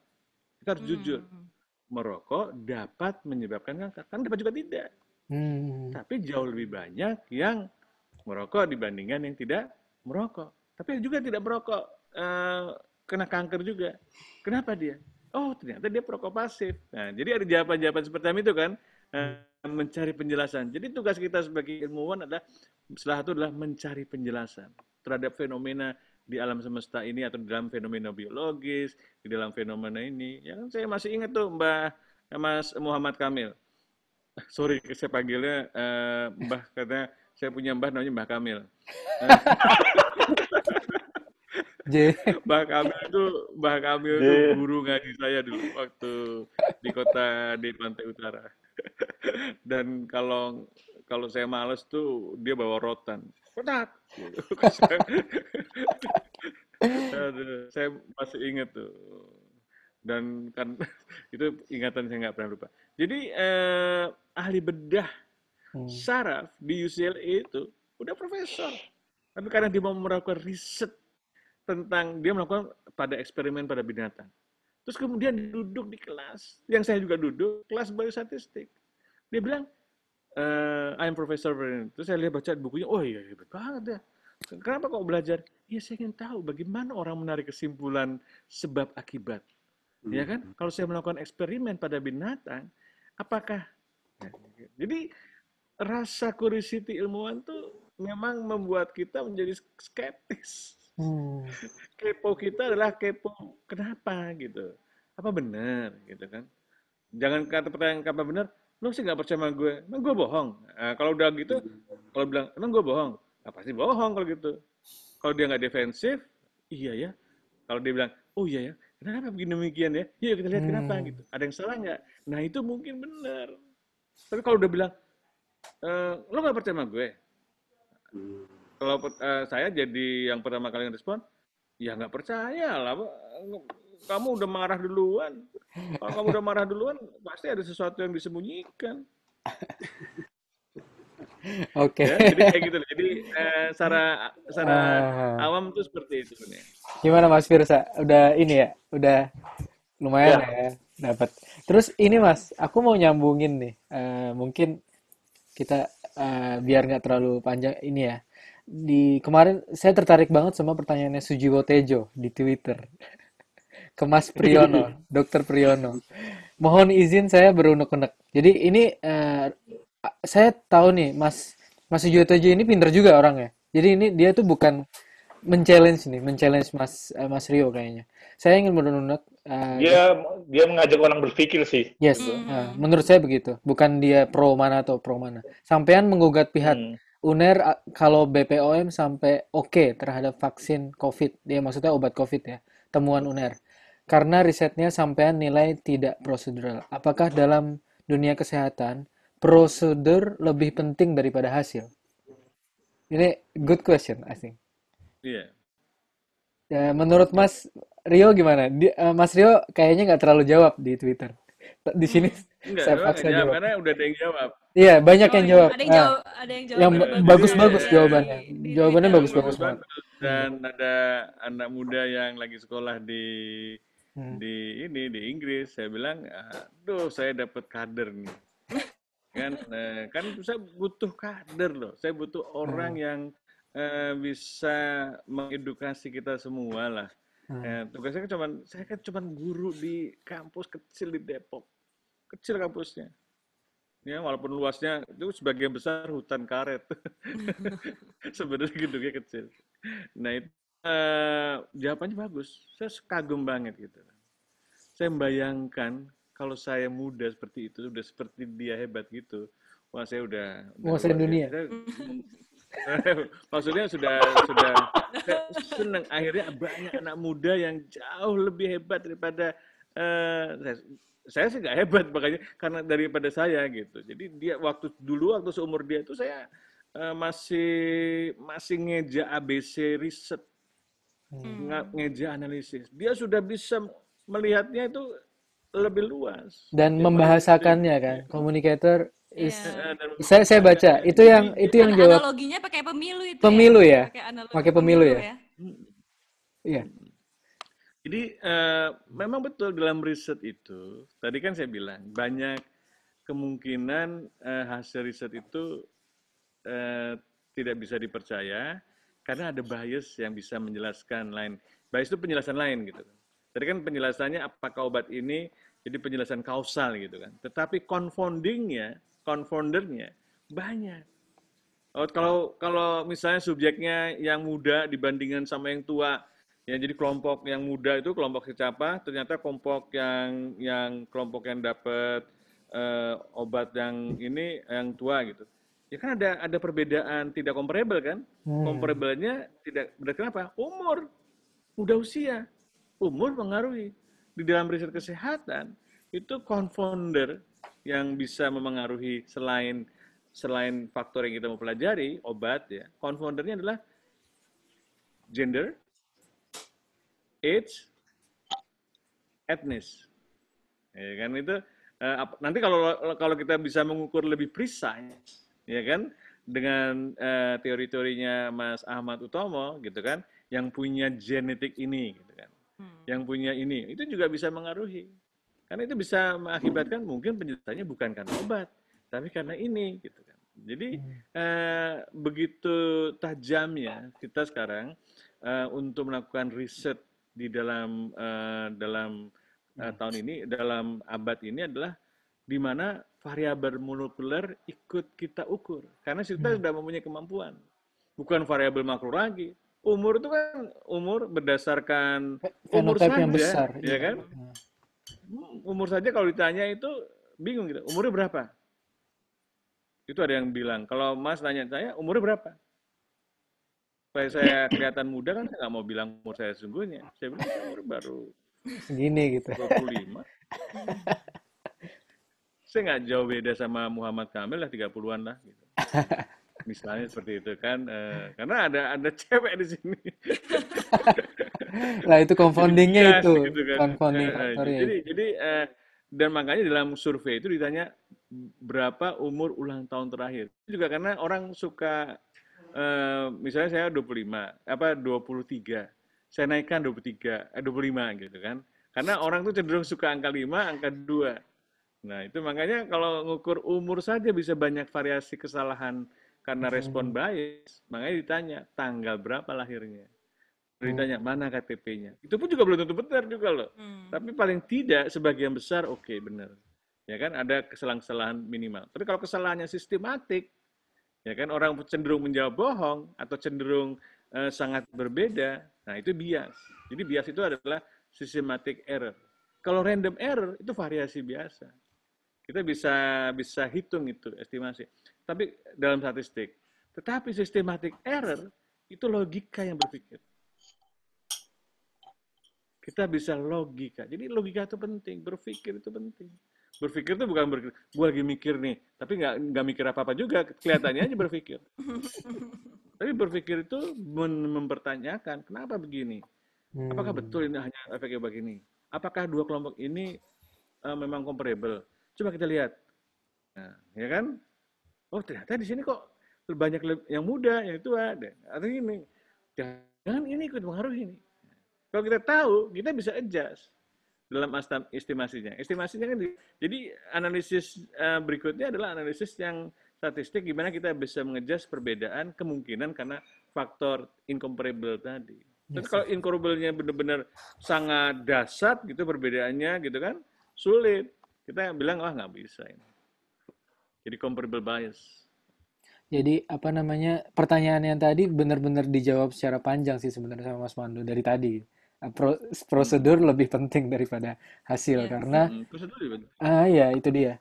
Terus kalau gimana Muti? Muti ada mau nanya atau mau Hmm, Muti cerita? ya, Muti. peng- pengen deng- pengen dengar pendapat dari Mas Ahmad dulu. Aku nanti pertanyaannya Mas terakhir Ahmad, oke. Kalau menurut Mas Ahmad gimana? Ya, mengenai Apakah di prosedur. molecular biology begitu juga? Iya, jadi atau di masyarakat, iya di masyarakat tuh kayak lo itu lo udah nyembuhin katanya gitu kan. Hmm, Kok kita kan malah bagus malah positif. ini kan bagus nggak salah dong itu dipakai Hmm. nggak salah kita ngakuin ini kan uh, produk anak bangsa gitu ya gitulah ada ada Ya, bi- itu emang bias juga lah itu. Gitu. Ya Mas eh, Sujiwo Tejo kan mengatakan kalau udah di panggung itu terus udah lupa semua kan yang penting hasilnya bagus gitu ya. Kalau nggak salah kan gitu. Iya. yes Hmm. Nah, cuma salah satu yang saya banggakan itu waktu saya pernah mentraining anak SMA. Eh, lulusan SMA bingung, anak cerdas tapi masih nggak ngerti mau masuk SMA. Terus karena eh, temennya itu anaknya kepala lab saya, terus sudah magang dulu. Nah, selama dua minggu itu saya ajarin teknik cloning, mas. Hmm. Teknik cloning itu ada prosedurnya, ada prosedurnya strict. Nggak boleh kebalik, nggak boleh ini duluan, Iya. duluan. Kalau nggak nanti cloningnya berat, gagal itu. Plastiknya nggak nggak bisa masuk ya. Bukti pasti Ini cloningnya bukan ini kan Mas kayak Cloning DNA. ship, dolly ship gitu bukan kan? Oh, ya? bukan bukan, bukan bukan. clo- cloning DNA bukan ya? Ya, jadi waktu itu dari satu kucing jadi dua kucing gitu. Enggak, gitu kan ya, ya, Mas? waktu itu saya mau bikin ini transgenik mencit, mencit yang bisa, Ah. bisa ubah gen- genetiknya dan itu kan eh, dia bawa gen manusia. Nah orientasi harus benar karena kalau kebalik itu nanti gennya nggak terekspresi kan. Hmm. Dan kita Proteinnya akan berbeda gitu ya. Betul, kita udah jutaan, ratusan juta dolar bisa angus itu gara-gara kebalik, bayangkan. Nah, makanya itu prosedur itu penting. Saya ajari ke dia selama dua minggu. Cuma dua minggu aja, tapi anaknya cerdas ya, anaknya cerdas. Terus saya pergi ke conference di Houston, ditelepon sama bos saya. Ahmad, nanti kamu setelah ini segera balik. Gitu. Kenapa? Itu anak magang kamu bisa ngoreksi hasil kamu. Oh really gitu kenapa? You made a mistake. You is correcting your mistake. Oh, Oh. wow gitu. Jadi artinya apa? Kenapa anak ini bisa mengkoreksi pekerjaan saya? Karena prosedurnya dia pelajari benar. Kalau dia Hmm. buku sama sekali, itu kalaupun dia punya hasilnya kebetulan. Dan dunia ini nggak bekerja dengan kebetulan. Artinya begini, kita secara, apa namanya, secara uh, kalita aja. Uh, bagus ketipan. Kita mau mau mikir aja, kira-kira saya mau makan ke mana? Gitu. Itu kan mesti mikir dulu. Lewat jalan mana, ya kan? Terus kira-kira macet apa enggak? Terus motor saya ini kira-kira udah saya isi bensin belum? Gitu kan? Mikir kan? Ada namanya Hmm. prosedur pikir yang harus diikuti. Itu secara alamiah itu manusia melakukan itu. Kita tuh bukan haphazard uh, creatures gitu. We are deliberate uh, creature. Kalau kata di Gusti ya, are deliberate. Karena kita selalu memikirkan kalau kita melakukan ini dampaknya apa. Itu perlu prosedur. Makanya scientific prosedur itu sebenarnya memudahkan kita. Kalau kita ngerti filosofinya, seperti tadi Mas uh, Rio katakan. Hmm. Cuma kan kadang-kadang begini, ketika mahasiswa belajar, mungkin karena profesor udah capek, jadi cuma baca diktat tapi nggak diceritain, Hmm. gitu loh. Kenapa? Hmm. Gitu. Makanya sains itu jadi kayak membo membosankan kan? Karena apa? Iya, iya. mahasiswa atau student itu nggak dapat ceritanya. Kenapa sih rumus ini jadi? Kenapa sih eh, air itu suhu mendidihnya 100 derajat? Hmm. Itu kan Hmm. orang cuma kayak mantra aja kan, air itu 100 derajat. Makanya saya kalau ngasih seminar gitu, misalnya 100 kali seminar, itu masih ada persentase orang yang menjawab di mana pun lokasi air tetap 100 derajat. Di mana pun lokasi kita ya, tetap 100 derajat. Hmm. Padahal Iya, beda-beda. iya. Padahal beda-beda. itu ada S dan K kan. Dan syarat dan ketentuan berlaku itu itu berdasarkan bagaimana kita prosedur kita berpikir. Hmm. Nah, nanti kalau udah jadi master scientist, nah ini sama kayak mas- pas Jiwo Tejo tadi itu. Kita punya intuisi. Gitu. Jadi, Hmm. eh, oh kayaknya kita bisa rubah dikit nih, hasilnya pasti akan benar. Improvisasi namanya. Tapi tidak berarti dia nggak berproses sama sekali. Gitu. Jadi kalau misalnya nih, by chance, bisa nggak a monkey randomly a meaningful sentence? Give him a keyboard. Nggak bisa. Nggak bisa. Karena dia nggak diberikan prosedurnya dulu. Hmm. Dia nggak training dulu kan. Tapi kalau dia training dulu, nah dia nanti ada tahapan itu. Dia nanti istilahnya mengemulasi gitu kan. Terus nanti mungkin belajar mengkonek secara sederhana gitu. Tapi no training at all nggak bisa. Dan kita bisa bertaruh di situ karena secara alamnya people don't do that gitu loh. Nah cuma nanti berdasarkan tingkatan, makanya dia bilang makin jago tuh makin nyeleneh gitu karena dia sudah melihat keajaiban yang lain gitu. Tapi kalau kita di masyarakat ya seperti itu. Makanya kemarin lagi rame juga di medsos kan, bakteri bisa berubah menjadi virus gitu kan, jangan apa namanya yang aneh-aneh seperti itu. Dan itu udah dokter loh. Mohon maaf ya, ini kayaknya kita perlu juga nih apa sertifikasi ulang nih apa pendidikan FK kita gitu. Kok bisa sih lulusan dokter mengatakan bakteri bisa menjadi virus dari mana? karena Sedih apa? Iya, karena perangai sains kita itu belum membumi gitu Hmm. belum lagi ditambahkan dari, dari agama yang nggak pas gitu kan ya itu itu penistaan agama juga sih menurut saya gitu, kalau dari agama Dan di pendidikan Indonesia tuh eh, tidak diajarkan fil- filsafat ilmu. Ah, Hmm. Ya. eh Hmm. di di S1 kedokteran diajarin cuma saya kayaknya bolos eh, cuma titip absen sih. Jadi itu sangat nggak menarik cuma apa? Iya, Iya, jadi saya nggak nggak bisa orang inget sama sekali. mengajarkan filsafat ilmu tuh eh, membaca. Karena itu kenapa orang presentasi pakai PowerPoint itu apalagi membaca, apalagi PowerPoint itu cuma kalimat-kalimat Hmm. aja, ya kan? Itu yang terjadi. Jadi saya sering kali ngajar nggak pakai PowerPoint, saya cuma bawa spidol merah putih itu hijau gitu kan, terus nulis aja di whiteboard Hmm. dan bagaimana proses alur selesai ngajarnya berdasarkan aktivitas mahasiswa. Kalau mahasiswa nanyanya ini eh, yang saya mau Yang harusnya situ. sudah mencapai target ini, ya saya tunda dulu karena pertanyaannya masih pertanyaan yang minggu lalu masih belum terjawab. Hmm. Hmm. Jadi saya nggak ngejar target, jadi ngejar pemahaman. Hmm. Karena nggak ada gunanya saya mengejar target karena semua itu bisa dibaca. Hmm. ya kan? Tapi kalau pemahaman itu harus dijelaskan, harus kita interaksi, ya kan? Kenapa begini? Kenapa begini? Kadang-kadang saya challenge, ya kan? Eh, mahasiswa marah kadang-kadang kalau saya challenge, ya kan? Eh, karena kadang-kadang saya men-challenge sesuatu yang mereka believe banget gitu, Hmm. ya kan? Contohnya, contohnya Mas Rio. Saya penasaran nih. Ya, tadi Gimana itu pertanyaannya? yang Nabi Musa itu, gitu kan? Oh iya iya iya. iya. Ya, Hmm. jadi kan itu sangat, sangat pilih itu eh, mukjizat dari Tuhan. Ya, apakah Tuhan eh, semudah itu memberikan mukjizat? Ya kan? Dan saya lihat tongkatnya di museum di Istanbul tuh ada tongkatnya Nabi Musa itu. Ya kan? Itu biasa tongkat biasa. Ya kan? Gitu. Jadi Ah, apa magicnya gitu. Jadi nah, agama sama sains beda. Enggak, enggak beda. Pemaham cara memahami agama, kebesaran Tuhan dengan sains itu lebih enak. Lebih enak. Karena setiap setiap itu sebenarnya ada penjelasannya. hmm. Ya kan ada penjelasannya kecuali kalau kita nggak mau berpikir. Ya, itu sebabnya kenapa pada abad-abad di mana seorang ulama, pelajar ya, dan ilmuwan itu menjadi satu. Yes. Ibnu Sina misalnya, Hmm. Hmm. ya kan? Hmm. Dokter iya. pertama iya. lah itu. Hmm. Itu. Hmm. Itu yang saya pelajari. Saya ba- ba- banyak-banyak buku. Kenapa pada masa-masa itu, ya kan? Orang yang beragama malah yang begitu mengkaji dalam itu malah lebih produktif.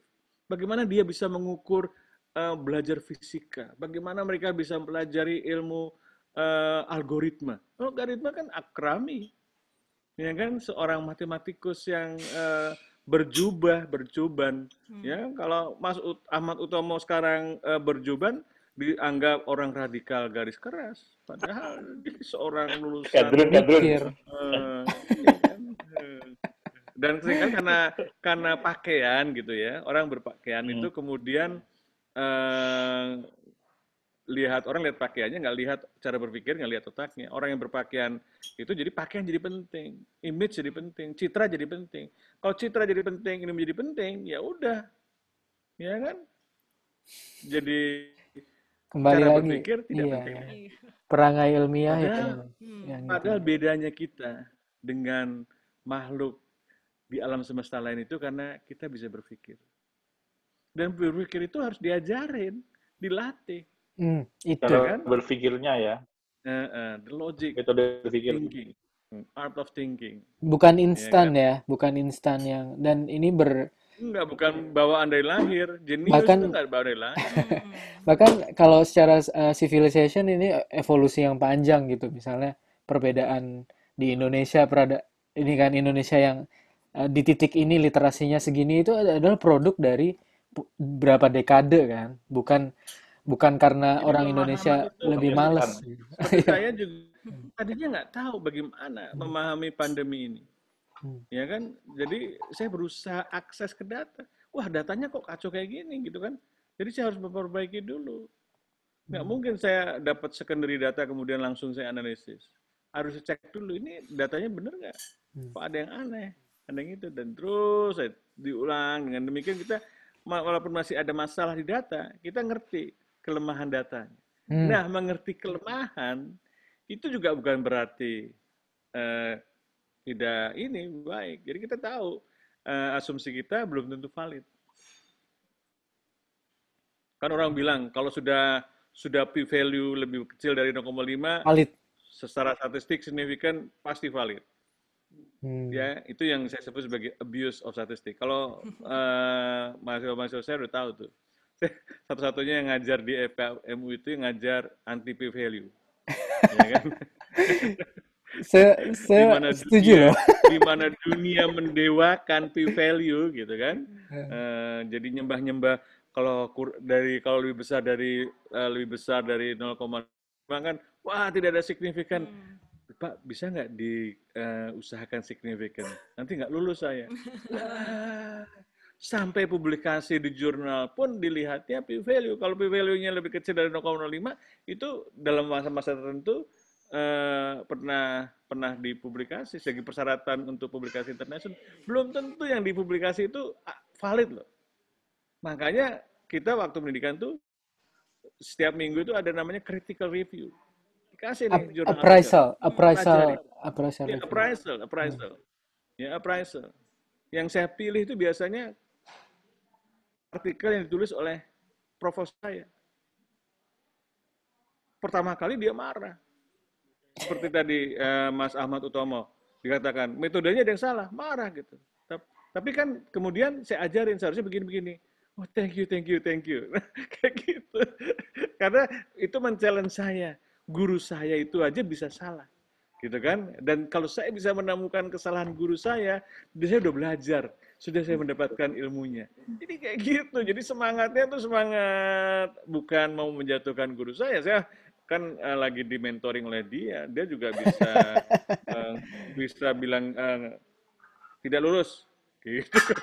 Nggak bisa jadi PhD saya ya kan? Eh, ya kan tapi kan eh, Bukan itu ya, ya, ya, ya, bukan itu, benar-benar. jadi berpikir itu penting. Jadi dalam memahami konteks, ya nanti vaksin studi gitu kan. Pertanyaannya penting lah, misalnya vaksin kan kandidat juga macam-macam. Yang ada yang dibuat virus dimatikan, ada yang mengambil bagian dari protein virus, bagian ini. Kalau Sekarang saya orang awam, ya. Hmm. Semuanya genetik itu. Saya orang awam tuh saya bilang begini, coba semua virus apa kandidat vaksin itu dijadikan satu aja, dicampur kayak kayak teman ini betul gitu. supaya nggak tahu yang mana yang, gitu. yang yang paling bisa bagus bisa sekaligus kan. Nah, Ah. itu kan tapi kan apakah justify Hmm. ya kan? Apakah secara saintifik justify? Nah, secara saintifik justify. Seperti menggabungkan antara chloroquine dengan dengan zinc atau dengan eh, yang lain untuk itu. Apakah justify? Ya kan? Yo, Apakah gitu. ada explanation, Iya. scientific explanation-nya? bahwa kalian tuh menggabung ini akan jauh lebih baik. Kemudian kita uji coba lagi di secara eksperimental, ya kan? Karena eksperimental itu penting. Tanpa eksperimental kita nggak tahu apa-apa. Itu karena itu um, menguji lagi, menguji lagi asumsi pertanyaan-pertanyaan kita. Jadi proses untuk untuk memahami alam semesta ini juga memahami itu juga gitu. Ya kan kemarin saya disuruh presentasi di Menteri Perekonomian untuk mengestimasi kebutuhan vaksin. Saya bilang saya nggak mau mengestimasi. Kenapa? Vaksin belum ada. Hmm. Ya kan, dia juga nggak tahu vaksinnya seberapa besar efektivitasnya. Hmm. Ya kan, daya proteksi berapa hmm. lama. Masih banyak misteri di dalam pandemi ini. Ya. Nah itu tantangan terbesar untuk menjadi uh, generasi muda untuk belajar.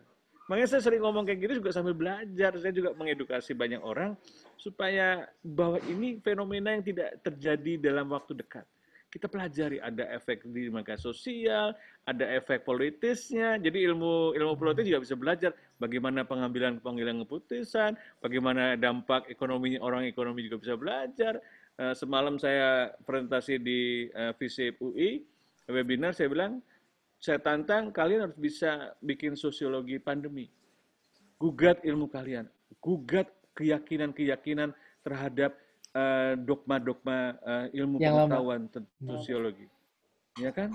Ini tahap besar. Wah, mereka tertantang banget gitu kan. Ternyata di dalam setiap setiap ada masalah itu ada ada opportunity. Kalau kalau kita berpikir. Hmm. Kuncinya kita berpikir. Untuk berpikir itu butuh kerendahan hati. Butuh kejujuran. Oh iya saya bisa salah Coba Mas Ahmad Utomo uh, tadi reaksinya gini, ah mana mungkin ma anak SMA, iya anak SMA, uh, iya, iya. bisa lebih baik ke saya. Nah, itu pasti ada yang salah, Duh, saya. Jangan dipercaya, Prof. Saya yang lebih pinter. Saya kan kandidat PhD. Oh, kan? Hmm. Tapi apa betul gitu? Dicek lagi gitu. Itu yang sering terjadi. Iya, gitu. ya gitu. Jadi eh, proses pro, jadi proses itu lebih penting hmm. daripada dibandingkan hasil. hasil. ya yes. kan karena proses itu kita belajar sebagai manusia. Nice. Ya, jadi prosedur itu proses maksudnya. Kira-kira hmm. gitu. Wow. Aku punya saya... pertanyaan Aduh, lanjut dong buat Mas Pandu sama Mas Ahmad. Ini nanya bodoh-bodohan sih ya sebenarnya. Tentang proses dan orang pinter ini. itu dilihat dari pertanyaan. Nah. Bukan dari jawab. Jadi ke pressure jadi ke pressure enggak sebenarnya kalau misalnya aku dari pandangan awam ya masa hmm. aku keluar dari background biomedisku gitu aku lihat ke awam. Lah kan hasilnya positif hasilnya uh, ada efeknya lah gitu untuk orang yang mendapatkan obat itu lah terus hal terburuk yang bisa terjadi apa sih memangnya kalau misalnya memang prosesnya itu tidak baik gitu atau ada kurangnya apakah cuma side effect aja atau emang siapa yang rugi gitu kalau hmm. misalnya hmm. memang kita cuma look after hasil aja gitu di dalam kok, clinical trial ini. Kok baik kok, kenapa nggak dicoba? Kok baik kok ada, atau mungkin ya mungkin ada yang rugi, tapi kan efeknya tetap ada yang positif gitu. Hmm. Gak usah bacot deh, kamu bisa bisa apa hmm. sih? Kok malah ngalang-ngalangin. Iya. Pertanyaannya apakah betul? Eh? Menghalangi, iya, iya. Pertanyaan sederhana. Hmm. Apakah betul efek? Efeknya 90% lagi. Hmm. Ajaib kan? Iya, iya. Uh, 90% gitu. Terus kalau nggak dikasih obat, berapa persen? 100 persen? Loh, lebih dikit. ya kan kita nggak tahu. Karena harus bandingkan. Itu konsep yang kita sebut sebagai kontrafaktual. Dia kita bisa melihat ada efek kalau kita bisa bandingkan. Hmm. Tapi yang paling rugi sebenarnya siapa, Mas? Enggak, bukan paling rugi. Pertanyaannya, kalau tidak ada di, hmm. diklaim hmm. ada efek, ternyata lebih banyak karena bias. Sebenarnya di in reality, in the truth, hmm. itu nggak ada efeknya. Hmm. hmm. Kalau tidak ada obat, hmm. ya, seperti kloroquine lah Ya, kenapa kloroquine dulu kan uh, ingin bisa dianggap obat malaria untuk parasit, tiba-tiba ada ide, ya kan, ada mungkin ada penjelasan molekulernya saya lihat baca gitu, bahwa juga bisa untuk uh, menekan virus, gitu. ya kan? itu eh, pertanyaannya apakah betul? Apakah betul ada efeknya? Ya kan? Ternyata nggak ada efeknya. Dari mana taunya? Setelah dibandingkan yang dapat hidrokloroquine sama yang dapat nggak jauh beda. Bahkan menimbulkan masalah baru, misalnya kematian atau apa gitu kan. Jadi pertanyaannya dulu betul ada efeknya.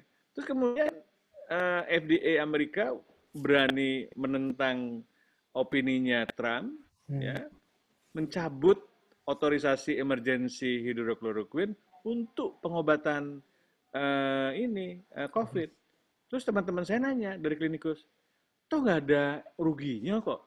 Negara kita kan negara malaria, dikasih kloroquine bagus juga supaya dia nggak anti malaria. Sekarang kena COVID kok dikasih obat anti malaria gitu kan. Dan itu kan artinya eh, ada supaya obat ini cepat habis ya. Lu pengen obat ini cepat habis gitu kan. Atau atau atau kalau saya dokter gitu kan eh, semua pasien itu datang ke saya kemudian saya kasih resep. Paling paling tidak vitamin. Padahal dia nggak butuh vitamin. Kayak Mas Muhammad Kamil itu vitaminnya di badannya banyak banget. Masih dikasih vitamin juga. Gara-gara jatuh ya ke seleo ya. Kalau ke dokter ortopedi Saya itu enggak. ya. Saya bukan golongan itu. Terus terus. nggak bisa Ya ya bisa lah. Bisa. Ya ya. Jadi ini jadi jadi baper. Jadi dokter, jadi memberikan sesuatu yang sebenarnya ada efeknya itu merugikan, nggak Hmm. perlu. Ya. Do something that useless. Merugikan pertama. Kan jadi ada benefit, ada harm, ya kan? Mm-mm. Ada manfaat, ada kerugian. Nah kerugiannya apa? Bisa kerugian dari biologis. Emangnya kalau kita minum vitamin setiap hari nggak nggak jadi rugi? Rugi. Kita Ginjalnya nggak tahu rugi. aja karena nggak diukur, Mm-mm. ya kan? Pertama juga duit kita habis. Ya. Itu pertama. Kan nggak Iya. Saya bilang, itu juga itu penting. buat apa gitu. Terus ditanya lagi, lah nggak apa-apa, itu dibayarin kantor kok. Oh dibayarin Hmm. BPJS. Dia terang aja BPJS bangkrut, Hmm. eh, semuanya digituin. Sisanya kayak gitu kan. Jadi nanti ada aspek kon- ekonomi juga gitu. Jadi Eh, betapa kompleksnya ya kan dalam pembiayaan ya kan Eh, dan juga kemudian kan kalau eh, wah kita harus obat ini harus di approve secepatnya ya di approve kemudian kita harus produksi sebesarnya siapa yang memproduksi Hmm. ya harus pemerintah loh justified ya hmm, nah jadi kan kita menggunakan dana publik kan hmm. kalau dianggap tidak merugikan, nanti menggunakan dana publik, Bu Bu Bu Menteri Keuangan tuh akan bingung. Ini bener nggak sih ada efeknya? Hmm. Ini kan saya kan keuangan negara ini kan tanggung jawab saya, Ah, ya kan? Jadi efeknya itu berantai kok. dominonya Ya kan? ke situ ya Iya. benar. heeh. efeknya berantai. Jadi nanti kalau memang diizin beredar tapi tidak ada efek sesungguhnya ada efek nggak perlu gitu kan nggak perlu dapat obat ini mungkin kita harus kalau malah per- kalau perlu kita masih mencari obat baru. Jadi jangan jangan takut ini ditolak. Bahkan bahkan dulu eh, saya bilang kok semua hasil riset di public health itu semuanya ada efeknya ya. Yang nggak ada efeknya nggak dipublikasi. Yang tadi lebih besar dari 0,5. Jadi semua ngapain apa pun bisa ada efeknya mau nguap, efek nguap terhadap penyembuhan eh, fraktur memerus gitu. Jadi harus sering-sering nguap, gitu kan? Dibandingkan orang yang sering nguap, bisa aja. Mungkin karena eh, orang nguap-nguap itu kan lebih diperhatiin. Kenapa sih, gitu kan? Jadi ada efek confounding yang lainnya, gitu. Jadi eh, begitu tidak sederhananya Hmm. ya kan sebenarnya untuk mengatakan ini menyebabkan ini ya karena tadi bisa saja karena faktor kebetulan Hmm. ya kan? Hmm. ada random atau karena memang adanya faktor X. Ya kan? Masa eh, milih milih pasangan ah kebetulan. Kamu dapat pasangan di mana? Oh waktu saya jalan-jalan di mall saya lihat cewek cantik. Kebetulan tuh. Emang kebetulan Kalau Ya, ya. random kayak gitu, jadi eh, kadang-kadang eh, pengertian random aja juga nggak nggak orang nggak ngerti.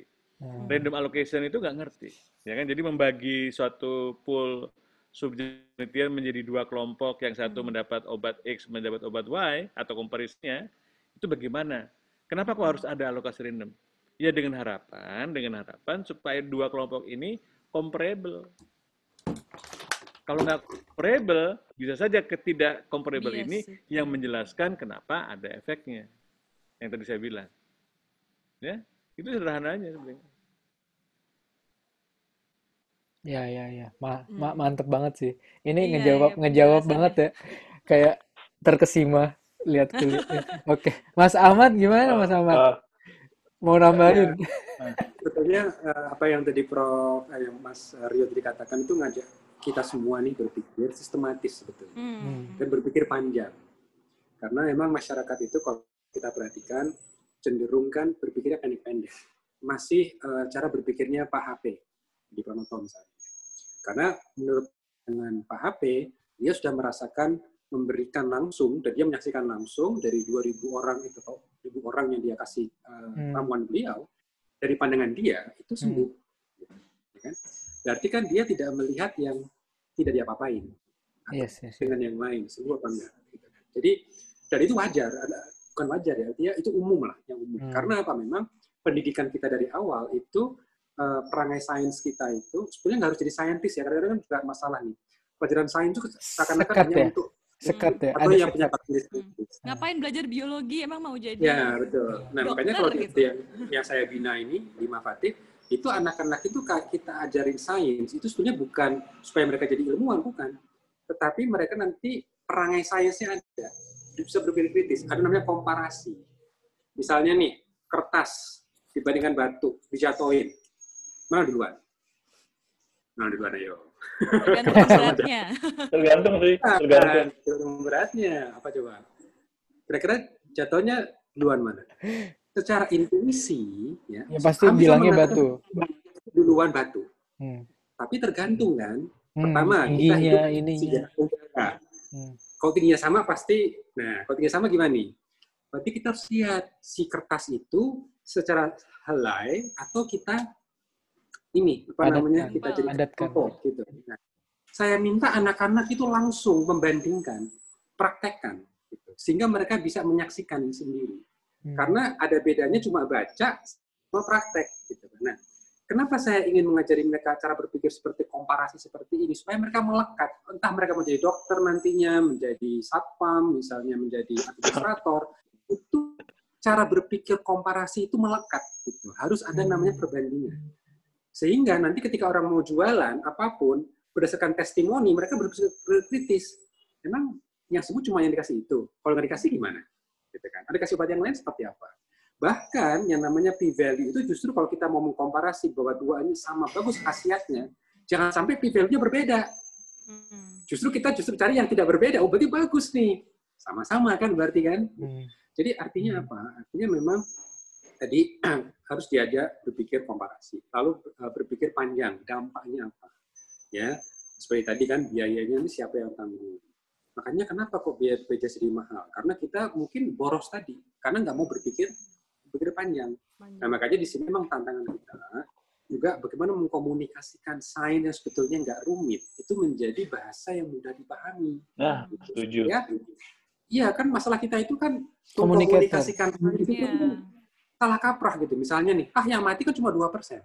Masih ingat dari awal-awal? Iya, Jangan khawatir, yang mati cuma nih, cuma dua persen. Oh, dua persen. Dua persen kali 200 juta itu berapa banyak sih? Itu satu. Iya. Empat juta. Yang kedua, mereka lupa dua persen itu hasil perjuangan yang luar biasa Hmm. di kamar-kamar isolasi, di kamar ICU. ICU. Hmm. Karena yang butuh itu sekitar 20 persen, satu dari lima. Loh, tapi kan banyakan yang mati karena DB, mati karena Hmm. kanker, karena jantung, segala macam. Mereka lupa dimensi waktu. Orang Iya. sakit kanker itu sakitnya gantian. Hmm. Gak bareng-bareng. Iya. Gitu kan? Iya. Yang masalah ketika bareng kan. Jadi mereka harus berpikir dimensi bukan cuma satu aspek yaitu jumlah. Angka doang. Iya. iya. Iya, waktu. time.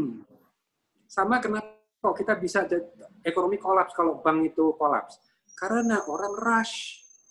Hmm. Semua serempak janjian, ayo kita ngambil 100 ribu bareng jam 8. Seluruh Indonesia narik bareng. Itu pasti bingung gitu loh. Kolaps. Tadinya bareng. Konsep waktu. Hmm. Nah, jadi artinya Keren, keren, keren. Berpikir secara komprehensif itu penting. Dan emang perlu latihan. Makanya saya nggak percaya dengan konsep otodidak. Otodidak itu, itu kan seakan belajar sendiri kan. Hmm. Seakan-akan itu kalau menurut saya itu nggak nggak benar juga. Manusia nggak seperti itu. Kalau kita misalnya baca ikro nih, misalnya kan, ikro, ikro bismillahirrahmanirrahim, khalaq khalaqal insana min 'alaq, ikro warabbuka alamal insana ma lam ya'lam. Pertanyaannya, manusia pertama baca dari mana? Nah, alamal insana malam yang Allah misalnya ngajari Adam. Ini loh. Nah, artinya konsepnya apa? Manusia berpikir itu nggak ujuk-ujuk. Hmm. Nah, kalau ilmu ada kredonya itu, we are standing on the shoulder of giants. Artinya apa? Ilmu kita ini itu ada pendahulu kita. Ada salafus solehnya juga lah istilahnya kalau pakai bahasa agama ya. Jadi nggak boleh ilmuwan itu menganggap aku yang menemukan semuanya. Enggak. Kita punya kiainya juga. Kiai belajar kiainya, kiai belajar kiainya. Jadi sebetulnya pendidikan agama itu dengan sains itu kalau diselaraskan itu wonderful banget. Cuma kadang-kadang kita agama sendiri, Hmm. sains sendiri. Tapi kalau itu ini umat Islam Indonesia ya, kalau mereka ngerti agama dan sains itu cara berpikirnya benar, oh kita ini bisa rahmatin alami beneran. Karena kita jadi umat yang betul-betul ngerti nih mendudukkan seperti tadi. Kayaknya kenapa sih? Apa sih masalahnya? Mau itu juga aman-aman aja. Nah, Hmm. itu nggak akan terjadi kalau kita konsep tadinya tadi dua tadi dipahami. Very nice, very nice. Oke, kira- udah lumayan panjang nih semuanya. Gila, gila, udah kayak udah, ini nih. Oke, gimana? Eh, Jadi kayaknya percobaan itu kalau dalam bahasa ilmiahnya empirical evidence. Hmm. Tapi kalau kita bilang kita harus empirical evidence, orang nggak ngerti. yes. Tapi dengan ayo kita kerjakan, ayo kita lempar nih. Ternyata kalau di dalam eh, situasi hampa udara ya Mas Ahmad Tomo, antara batu dan eh, apa tuh antara bulu bulu bulu hewan tuh bulu burung gitu kan. ayam gitu Dengan ya. batu itu jatuhnya bersamaan. Betul. Karena konsep vakum tadi betul, Prof. Jadi semua semua fenomena dunia ini conditional. Hmm. Itu disebut itu sebab, sebab akibat. Saya bilang, kenapa kejadian eh, kematian Indonesia di Indonesia lebih tinggi dibandingkan eh, kan? Jadi conditional Conditional. di Indonesia itu conditional. Kita kita kalau kalau belajar peluang kalau statistik tuh ko- probability is conditional. Berapa peluang dia hidup kalau dia dapat obat? Berapa peluang dia hidup kalau tidak dapat obat? Hmm. Ya kan makanya eh, tadi Mas Ahmad Toma membandingkan antara dua rasio, dua rasio kejadian dalam kondisi yang berbeda. Nah, ya kan kalau kondisinya yang berbedanya itu tidak comparable, nah itu hasil pembandingan itu eh, Oke. bisa overestimate atau underestimate. Ya, itu yang disebut sebagai sebagai bias, tidak akurat. Bisa berlebihan, Bisa bisa lebih rendah. atau bisa salah kaprah Hmm, gitu. dari yang sesungguhnya the truth. Nah, problemnya, problemnya kita tuh tidak tahu the truth. Yes. We never know the truth. We just trying to understand that our experiment should be the truth. But mungkin juga jauh. Mendekati, iya, lebih Karena dekat-dekat itulah gitu. prosedur menjadi lebih, lebih penting. dekat gitu ya. Karena we don't know the truth. Kalau kita tahu soal wabah ini ya udah selesai ya, udah nggak kayak gini-gini. udah Nggak ada wabah sama Ya, sekali malah banyak emerging misterinya, disease tuh malah nggak ada kali udah selesai Dan ini kenapa prosedur penting nih, Mas? Ini juga bagian dari sains yang orang nggak nggak nggak nggak nggak perhatikan. Dalam sains punya konsep reproducibility. yes, Hmm, ya. yes yes Nah, itu itu. Kalau Bisa di prosedurnya ini disampaikan, bagaimana kita bisa mengulang? Hmm. itu. itu kadang lupa. Makanya ya mohon maaf nih, karena saya pernah di industri juga, saya pernah juga di akademik. Biasanya banyak sekali akademik itu banyak banyak janji kan, oh ini zat ini ternyata ada efek anti kanker misalnya. Hmm. Hmm. Tapi ketika diserap oleh industri, diulang di industri, enggak, hilang, enggak ada. Nah, itu menunjukkan tidak reproducible. Kenapa? Karena ada bias-biasnya mungkin. Karena tertekan harus segera lulus, misalnya gitu kan. Terus Nah, jadi benar. Terus bagusin, gitu kan. Hmm. Ada efeknya. Makanya seperti Prof tadi katakan, semua kok berefek semua sih, gitu kan. Nah, tapi industri, karena dia menjual suatu ke masyarakat, dia harus pastikan ini harus punya value. Ya. Itu nggak ada efeknya, gitu kan. Nah, dia berusaha copy kan, prosedur tadi itu Hmm. begitu diulang, loh, kok nggak keluar, nggak sama hasilnya. Nah, Sains itu di situ ada reproducibility. Nah, reproducibility nggak bisa dilakukan. Makanya kenapa sampai sekarang kita nggak bisa bikin Borobudur baru? Karena prosedur nggak ditulis. Iya, iya. Eh, Mas Mas Ahmad mau tanya boleh? Apa? Kayak gimana? Kalau di sains itu prosedur boleh dipercepat nggak? Nah, ini yang yang tanggapannya awam seperti itu. Oke lah, sesuai metodologi. Nah, prosedur kan bisa dipercepat. Contohnya seperti statement presiden ya, yang bisa nggak tiga bulan jadi. Nah, itu kenyataannya itu masih di dalam kerangka sainti- saintifik atau ya nggak mungkin prosedur di sains itu ya bisa dilakukan tahap pertama ya harus selama ini gitu loh, dalam dimensi waktu ya. Iya, jadi memang nanti kita harus lihat juga biologinya dulu, mekanisme yang kita ketahui. Jadi misalnya vaksin nih, kita mau percepat kan, tiga bulan katanya. Hmm. Sebetulnya bisa, bisa. Tapi maksudnya begini, jadi prosedur itu tetap penting, tapi kan dari tahap A, B ke C ke D itu kan ada ada logikanya. Kenapa sih A dulu baru itu B atau C ya kan? Ah, ya, ya, ya. Logika itu kalau kita ketahui logikanya, dengan inovasi kita bisa jadi mempercepat. Yes. Misalnya nih, eh, kita tahu prosedur A itu biasanya butuh waktu misalnya dua jam.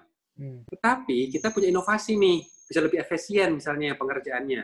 Bisa emang tinggal 10 menit, karena kita bisa mengefisiensikan misalnya. Jadi di doublingnya di situ. Hmm. Uh, tapi itu harus berdasarkan logika juga. Jadi cuma jangan jangan begini, A, B ke C, yang B-nya dihilangin. Hmm. Nah, Ujuk-ujuk. Kan kayak, kayak ujuk-ujuk. juga gitu. Ya, tapi B-nya tetap dilakukan, cuma kita bisa meminimalisir bahkan sampai seakan-akan B nggak ada. Tapi B-nya tetap ada gitu loh, ngerti nggak maksudnya? Hmm. Nah, Ya, ya, ya, ya. Itu misalnya vaksin nih. Kenapa sih vaksin salah satu kenapa butuh waktu lama? Kan namanya observasi. Nah, kenapa seperti itu dikasih waktu? Karena kita ingin pemaparan seorang ini, dua kelompok antara placebo sama yang divaksinasi, itu kan secara alami kan. Misalnya diberikan pada nakes. Jadi kalau di Brazil itu justru jelas itu yang direkrut adalah Hmm. nakes. Karena nakes Hmm. kok mungkin dia terpapar. Paparannya. Iya, kalau Ahmad Utomo karena saya lebih banyak work from home, Hmm. ya saya mungkin jelek jadi rekrut karena saya kemungkinannya jarang gitu kan. Iya, iya, iya. Tapi ada dipercepat. Caranya dipercepat gimana? Ini banyak banyak diskusi juga nih eh, di kalangan ilmuwan. Memang agak gila. Jadi dua kelompok placebo sama vaksin. Ya, mungkin Mas Rio tahu nih. Lalu dimasukkan ke ruangan khusus, dipaparkan secara deliberate, secara sengaja Hmm. dengan virus beneran, live virus Hmm. langsung kita ukur. Gitu. Jadi orangnya dimasukkan ke BSL 4 atau BSL 3 atau BSL 4. Jadi nggak boleh keluar Dengan masuk gitu. tanpa Masuk, proteksi, masuk. tanpa proteksi. Hmm. ya. tanpa proteksi. Jadi dikasih virus Natural. terus Tapi, tapi, divaksin dulu, divaksin dulu, diukur oh, udah dikasih vaksin, oke sel T-nya naik, sel B-nya produksi, very good. Semua apa by all means uh, antibody-nya sudah ready to go gitu kan. Oke. Apa lepaskan semua APD, masuk ke sini, tutup, paparkan. Hirup ini satu juta partikel virus. We want to see what's happen to you. Hmm. Ini kita lakukan dengan monyet. Itu namanya challenge studies. Hmm. Dan kita bisa tahu kenapa di challenge studies itu monyet yang sudah tervaksinasi bebas, parunya bersih, no effect klinik. Nah, kita primer juga kan seperti monyet sebetulnya. Hmm. Beda tipis lah. Makanya ada kelapan kayak monyet kan karena emang monyet. ya highly similar gitu kan. Iya. Nah, tapi kan Allah Saya kena, kan- saya kena. gorila, saya gorila berarti. ya. Nah, itu kayak challenge studies. Jadi kalau misalnya yang mau mengatakan tiga bulan, ya sudah. Oh iya belum kutub. Nah, itu kita perlu kesepakatan sebagai peradaban. Do we want to go that route apa tidak? Nah, makanya sains tidak berdiri di ruang hampa, ada namanya norma juga. Hmm, etis, Norma juga. ethical. Hmm. Yes. Etik. Nah, etika juga menarik nih, karena perspektif etika ini kan ada dari sisi budaya, dari sisi agama, ada dari masing-masing juga kan. Nah, Hmm. ini bagaimana? Kalau misalnya kita mau ngomong cepat, nggak bisa. Di monyet itu cukup sebulan langsung dapat hasil itu. Mana yang terproteksi, mana yang enggak. Cuma kalau ada placebo, yang dapat placebo, kita siap nggak? Ketika si relawan ini ternyata muntah darah misalnya, Hmm. kita siap nggak dengan mitigation plan-nya? Hmm. Itu yang menjadi pertanyaan besar.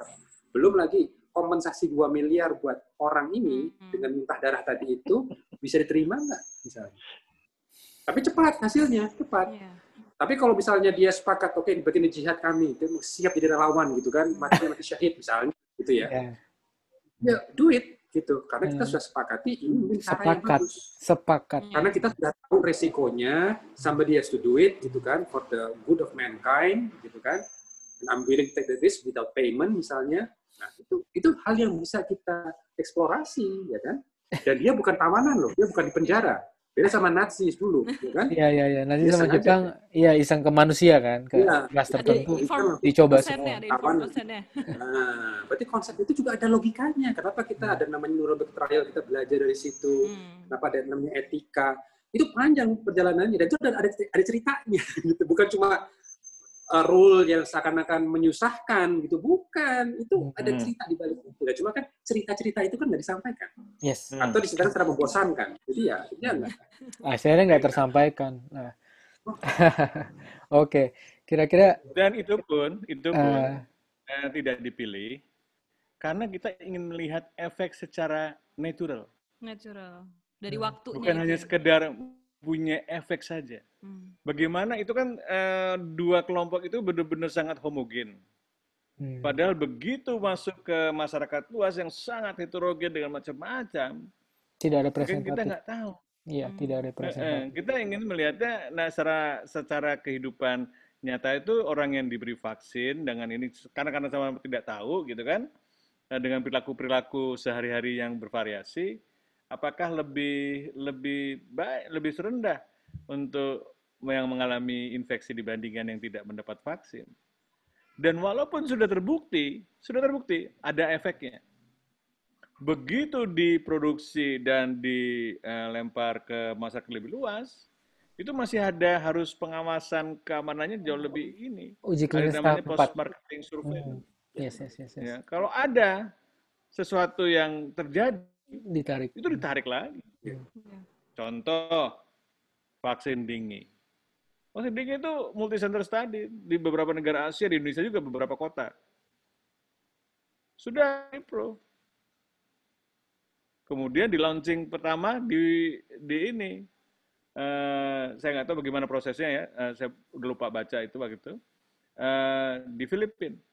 Wah, terjadi efek samping sampai kematian.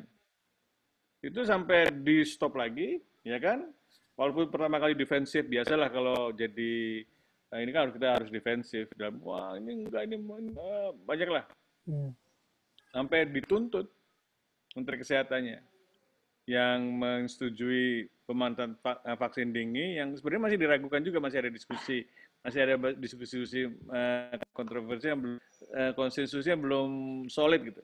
Hmm. Indonesia nggak menunda, mungkin Indonesia menunda. Coba kalau Indonesia kena rame juga tuh Hmm. eh, dengue, ya kan? Untuk kan kita kan negeri yang banget. juga tingginya banget gitu, walaupun eh, tergantung musim ya, Iya. tergantung musim. Nah ini yang yang menurut saya memang kehati-hatian, karena kita kita tuh menghadapi manusia, kita respect terhadap manusia dan kita tuh harus tahu bahwa kita tuh banyak nggak taunya, Hmm.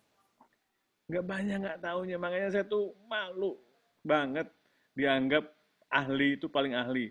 Wah udah pakai gelar PhD. Ngapain pakai gelar PhD? Di mana-mana di rokok sekarang banyak PhD. Bisa Itu. hadir Iya, bisa. Iya, iya, iya. itu cuman cuman apa semacam penghargaan sudah beras sudah memberikan suatu proses akademis yang bikin proposal, defensif, Iya, dan udah Cuma cuman itu. Hmm. Cuman itu. Nanti karya selanjutnya, ide selanjutnya, Justru itu apa ya. itu yang jauh lebih penting. Nah itu nggak Hmm. butuh gelar, Hmm. butuh kejujuran dan passionate Kejujuran. dan juga mungkin opportunity. Nice, nice. Uh, gila, udah kayak ini ya, kuliah berapa SKS yang sangat Iya, bermanfaat. iya, iya. Makasih banget ya, Mas. Ini Seru, aku seru, aku ya. minta closing statement soal ini nih. Jadi eh, kita ini kan udah diskursus kayak gini antar yang udah rada paham ya. Kebetulan kan di sini Hmm. berlima udah rada paham. Jadi eh, dan yang pe- penyimak kita insya Allah dengan dengerin ini full dengan effort hampir satu jam lebih ini eh, pasti mereka juga akan nambah sesuatu. Tapi gimana eh, nah ini ya apa namanya tips untuk mereka-mereka ini penyimak dan kita-kita sendiri untuk mengkomunikasikan pemahaman ini ke circle-nya masing-masing. Ini menurut Mas Rio dan Mas Ahmad ini gimana nih orang yang eh, saintis-saintis atau penyimak-penyimak awam yang lihat ini jadi eh, nambah pemahamannya itu untuk menyampaikan ke sirkul? Apakah dengan cara apa, analogi atau apa? Ada tips khusus nggak? Ter- dari Mas Ahmad dulu nih, kayaknya eh, emang kerjaannya kayak gitu. Gimana Mas Ahmad? Ya, terima kasih. Ya, jadi eh, sebetulnya saya mau mengajak tiga pilar dari masyarakat ya. Hmm. Jadi ini masyarakat itu menurut saya ada tiga. Yang pertama awam, yang kedua para ilmuwan dan ulamanya, dan yang ketiga adalah otoritas yaitu pemerintah. Hmm. Saya mau saya ajak untuk rekan-rekan yang memang awam dalam hal ini terkait dengan pengumuman obat atau pandemi, tolong ayo kita berpikir bersama. Kita benahi uh, belajar sains secara tepat supaya kita ranah berpikir kita cocok gitu dengan peran kita juga secara alami ya. Jadi ini penting supaya bisa berpikir kritis dan mendapatkan sumber dari yang otoritatif. Nah, yang kedua kepada para rekan-rekan ilmuwan dan juga mungkin para ulama juga tolong untuk jangan khianati ilmu kita. Kita ini punya ilmu itu ada amanah. Jadi tolong sampaikan secara benar, komunikasikan dengan tepat, dengan bahasa yang orang awam pahami juga. Jangan daki-daki. Daki-daki, iya, iya. Daki-daki itu apa ya bahasa Indonesia-nya ya? Ah, Daki-daki. Itu itu. Nah, kepada otoritas ini penting juga untuk menciptakan suasana yang kondusif bagi ilmu supaya bisa berkembang. Hmm. Jujur, dengan komunikasi yang pas, dan siapkan seluruh mitigasi plan-nya itu dengan tepat. Gitu. Jangan sampai kita ada uh, suasana yang mencekam gitu kan, bahwa kritik itu dianggap sebagai suatu perlawanan tidak. Ini kita di pandemi ini bersama-sama. Ya itu mungkin uh, dari saya mas. Ya. Mas, Mas Rio, Mas Pandu. Bagus banget, bagus banget mas. Aduh, gimana ya? Jadi, Sudah iya, dibahas secara Iya. lengkap oleh Mas Mas Utomo. Oh, monggo mas Rio. nambahin aja, ya, nambahin aja bahwa saya suka bilang di dalam menghadapi pandemi ini, sering kali kita semua, termasuk saya, mengharapkan keajaiban, Hmm. miracle. Ya kan? Karena miracle itu eh, dari dulu kan kisah-kisah itu eh, mengharapkan keajaiban. Kita berobat sama dukun bisa terkenal lebih terkenal karena bisa Hmm. memperlihatkan keajaiban. Ternyata keajaiban itu hanya bisa terwujud dengan cara-cara yang kerja keras, jujur, ya kan, dan mengikuti semua perkembangan keilmuan dan terbuka, ya kan, dan kita bisa menciptakan keajaiban. Kalau kita bisa menyelesaikan pandemi ini, itu keajaiban. Ya kan, keajaiban. Ini kan masalah yang sangat besar, serius banget gitu. Kita menghadapi penularan virus yang tidak kelihatan, orang yang membawa virus juga nggak ketahuan gitu kan. Dan juga ternyata tiba-tiba dulu yang dianggap hanya orang yang dengan comorbidity yang meninggal, sekarang kita Semua. melihat juga anak-anak muda banyak yang meninggal. Jadi kenapa kok gitu? Ternyata sekarang kita lebih tahu ini bukan flu, ya, dalam pengertian bukan flu, tetapi eh, lebih dahsyat daripada itu, Hmm. menyerang semua organ, banyak sekali yang belum eh, kita ketahui. Dan yang yang kemarin di, dikutip sama Mas Anies tuh, eh, dia bilang, we don't know what we don't know. Kita nggak Hmm. tahu apa yang kita tidak tahu. Hmm. Ya, jadi eh, kalau saya mempertanyakan itu juga karena saya tidak tahu, Hmm. gitu kan. Karena itu harus dijelaskan. Oh, prosedur seperti ini dan sebagainya itu supaya kita tahu, supaya kita tahu bersama dan kita saling mengkoreksi sebenarnya, saling mengkoreksi. Dan kalau kita bisa menghasilkan keajaiban dengan cara-cara seperti itu, itu akan lebih sustain dan lebih dipercaya. Itu benar-benar keajaiban. Ya, tapi kalau kemudian saya bilang keajaiban obat ini bisa ini, eh, kemudian ternyata tidak, bumerang terhadap kita. Kita dianggap tidak benar, pembohong atau apalah, nggak enak gitu. Ya kan? Dan juga itu juga termasuk saya. Kalau saya juga banyak jadi banyak melakukan kesalahan. Prediksi saya apa betul? Belum tentu banyak sekali kesalahan. Itu kan di, di dalam banyak variabel-variabel yang saya nggak tahu.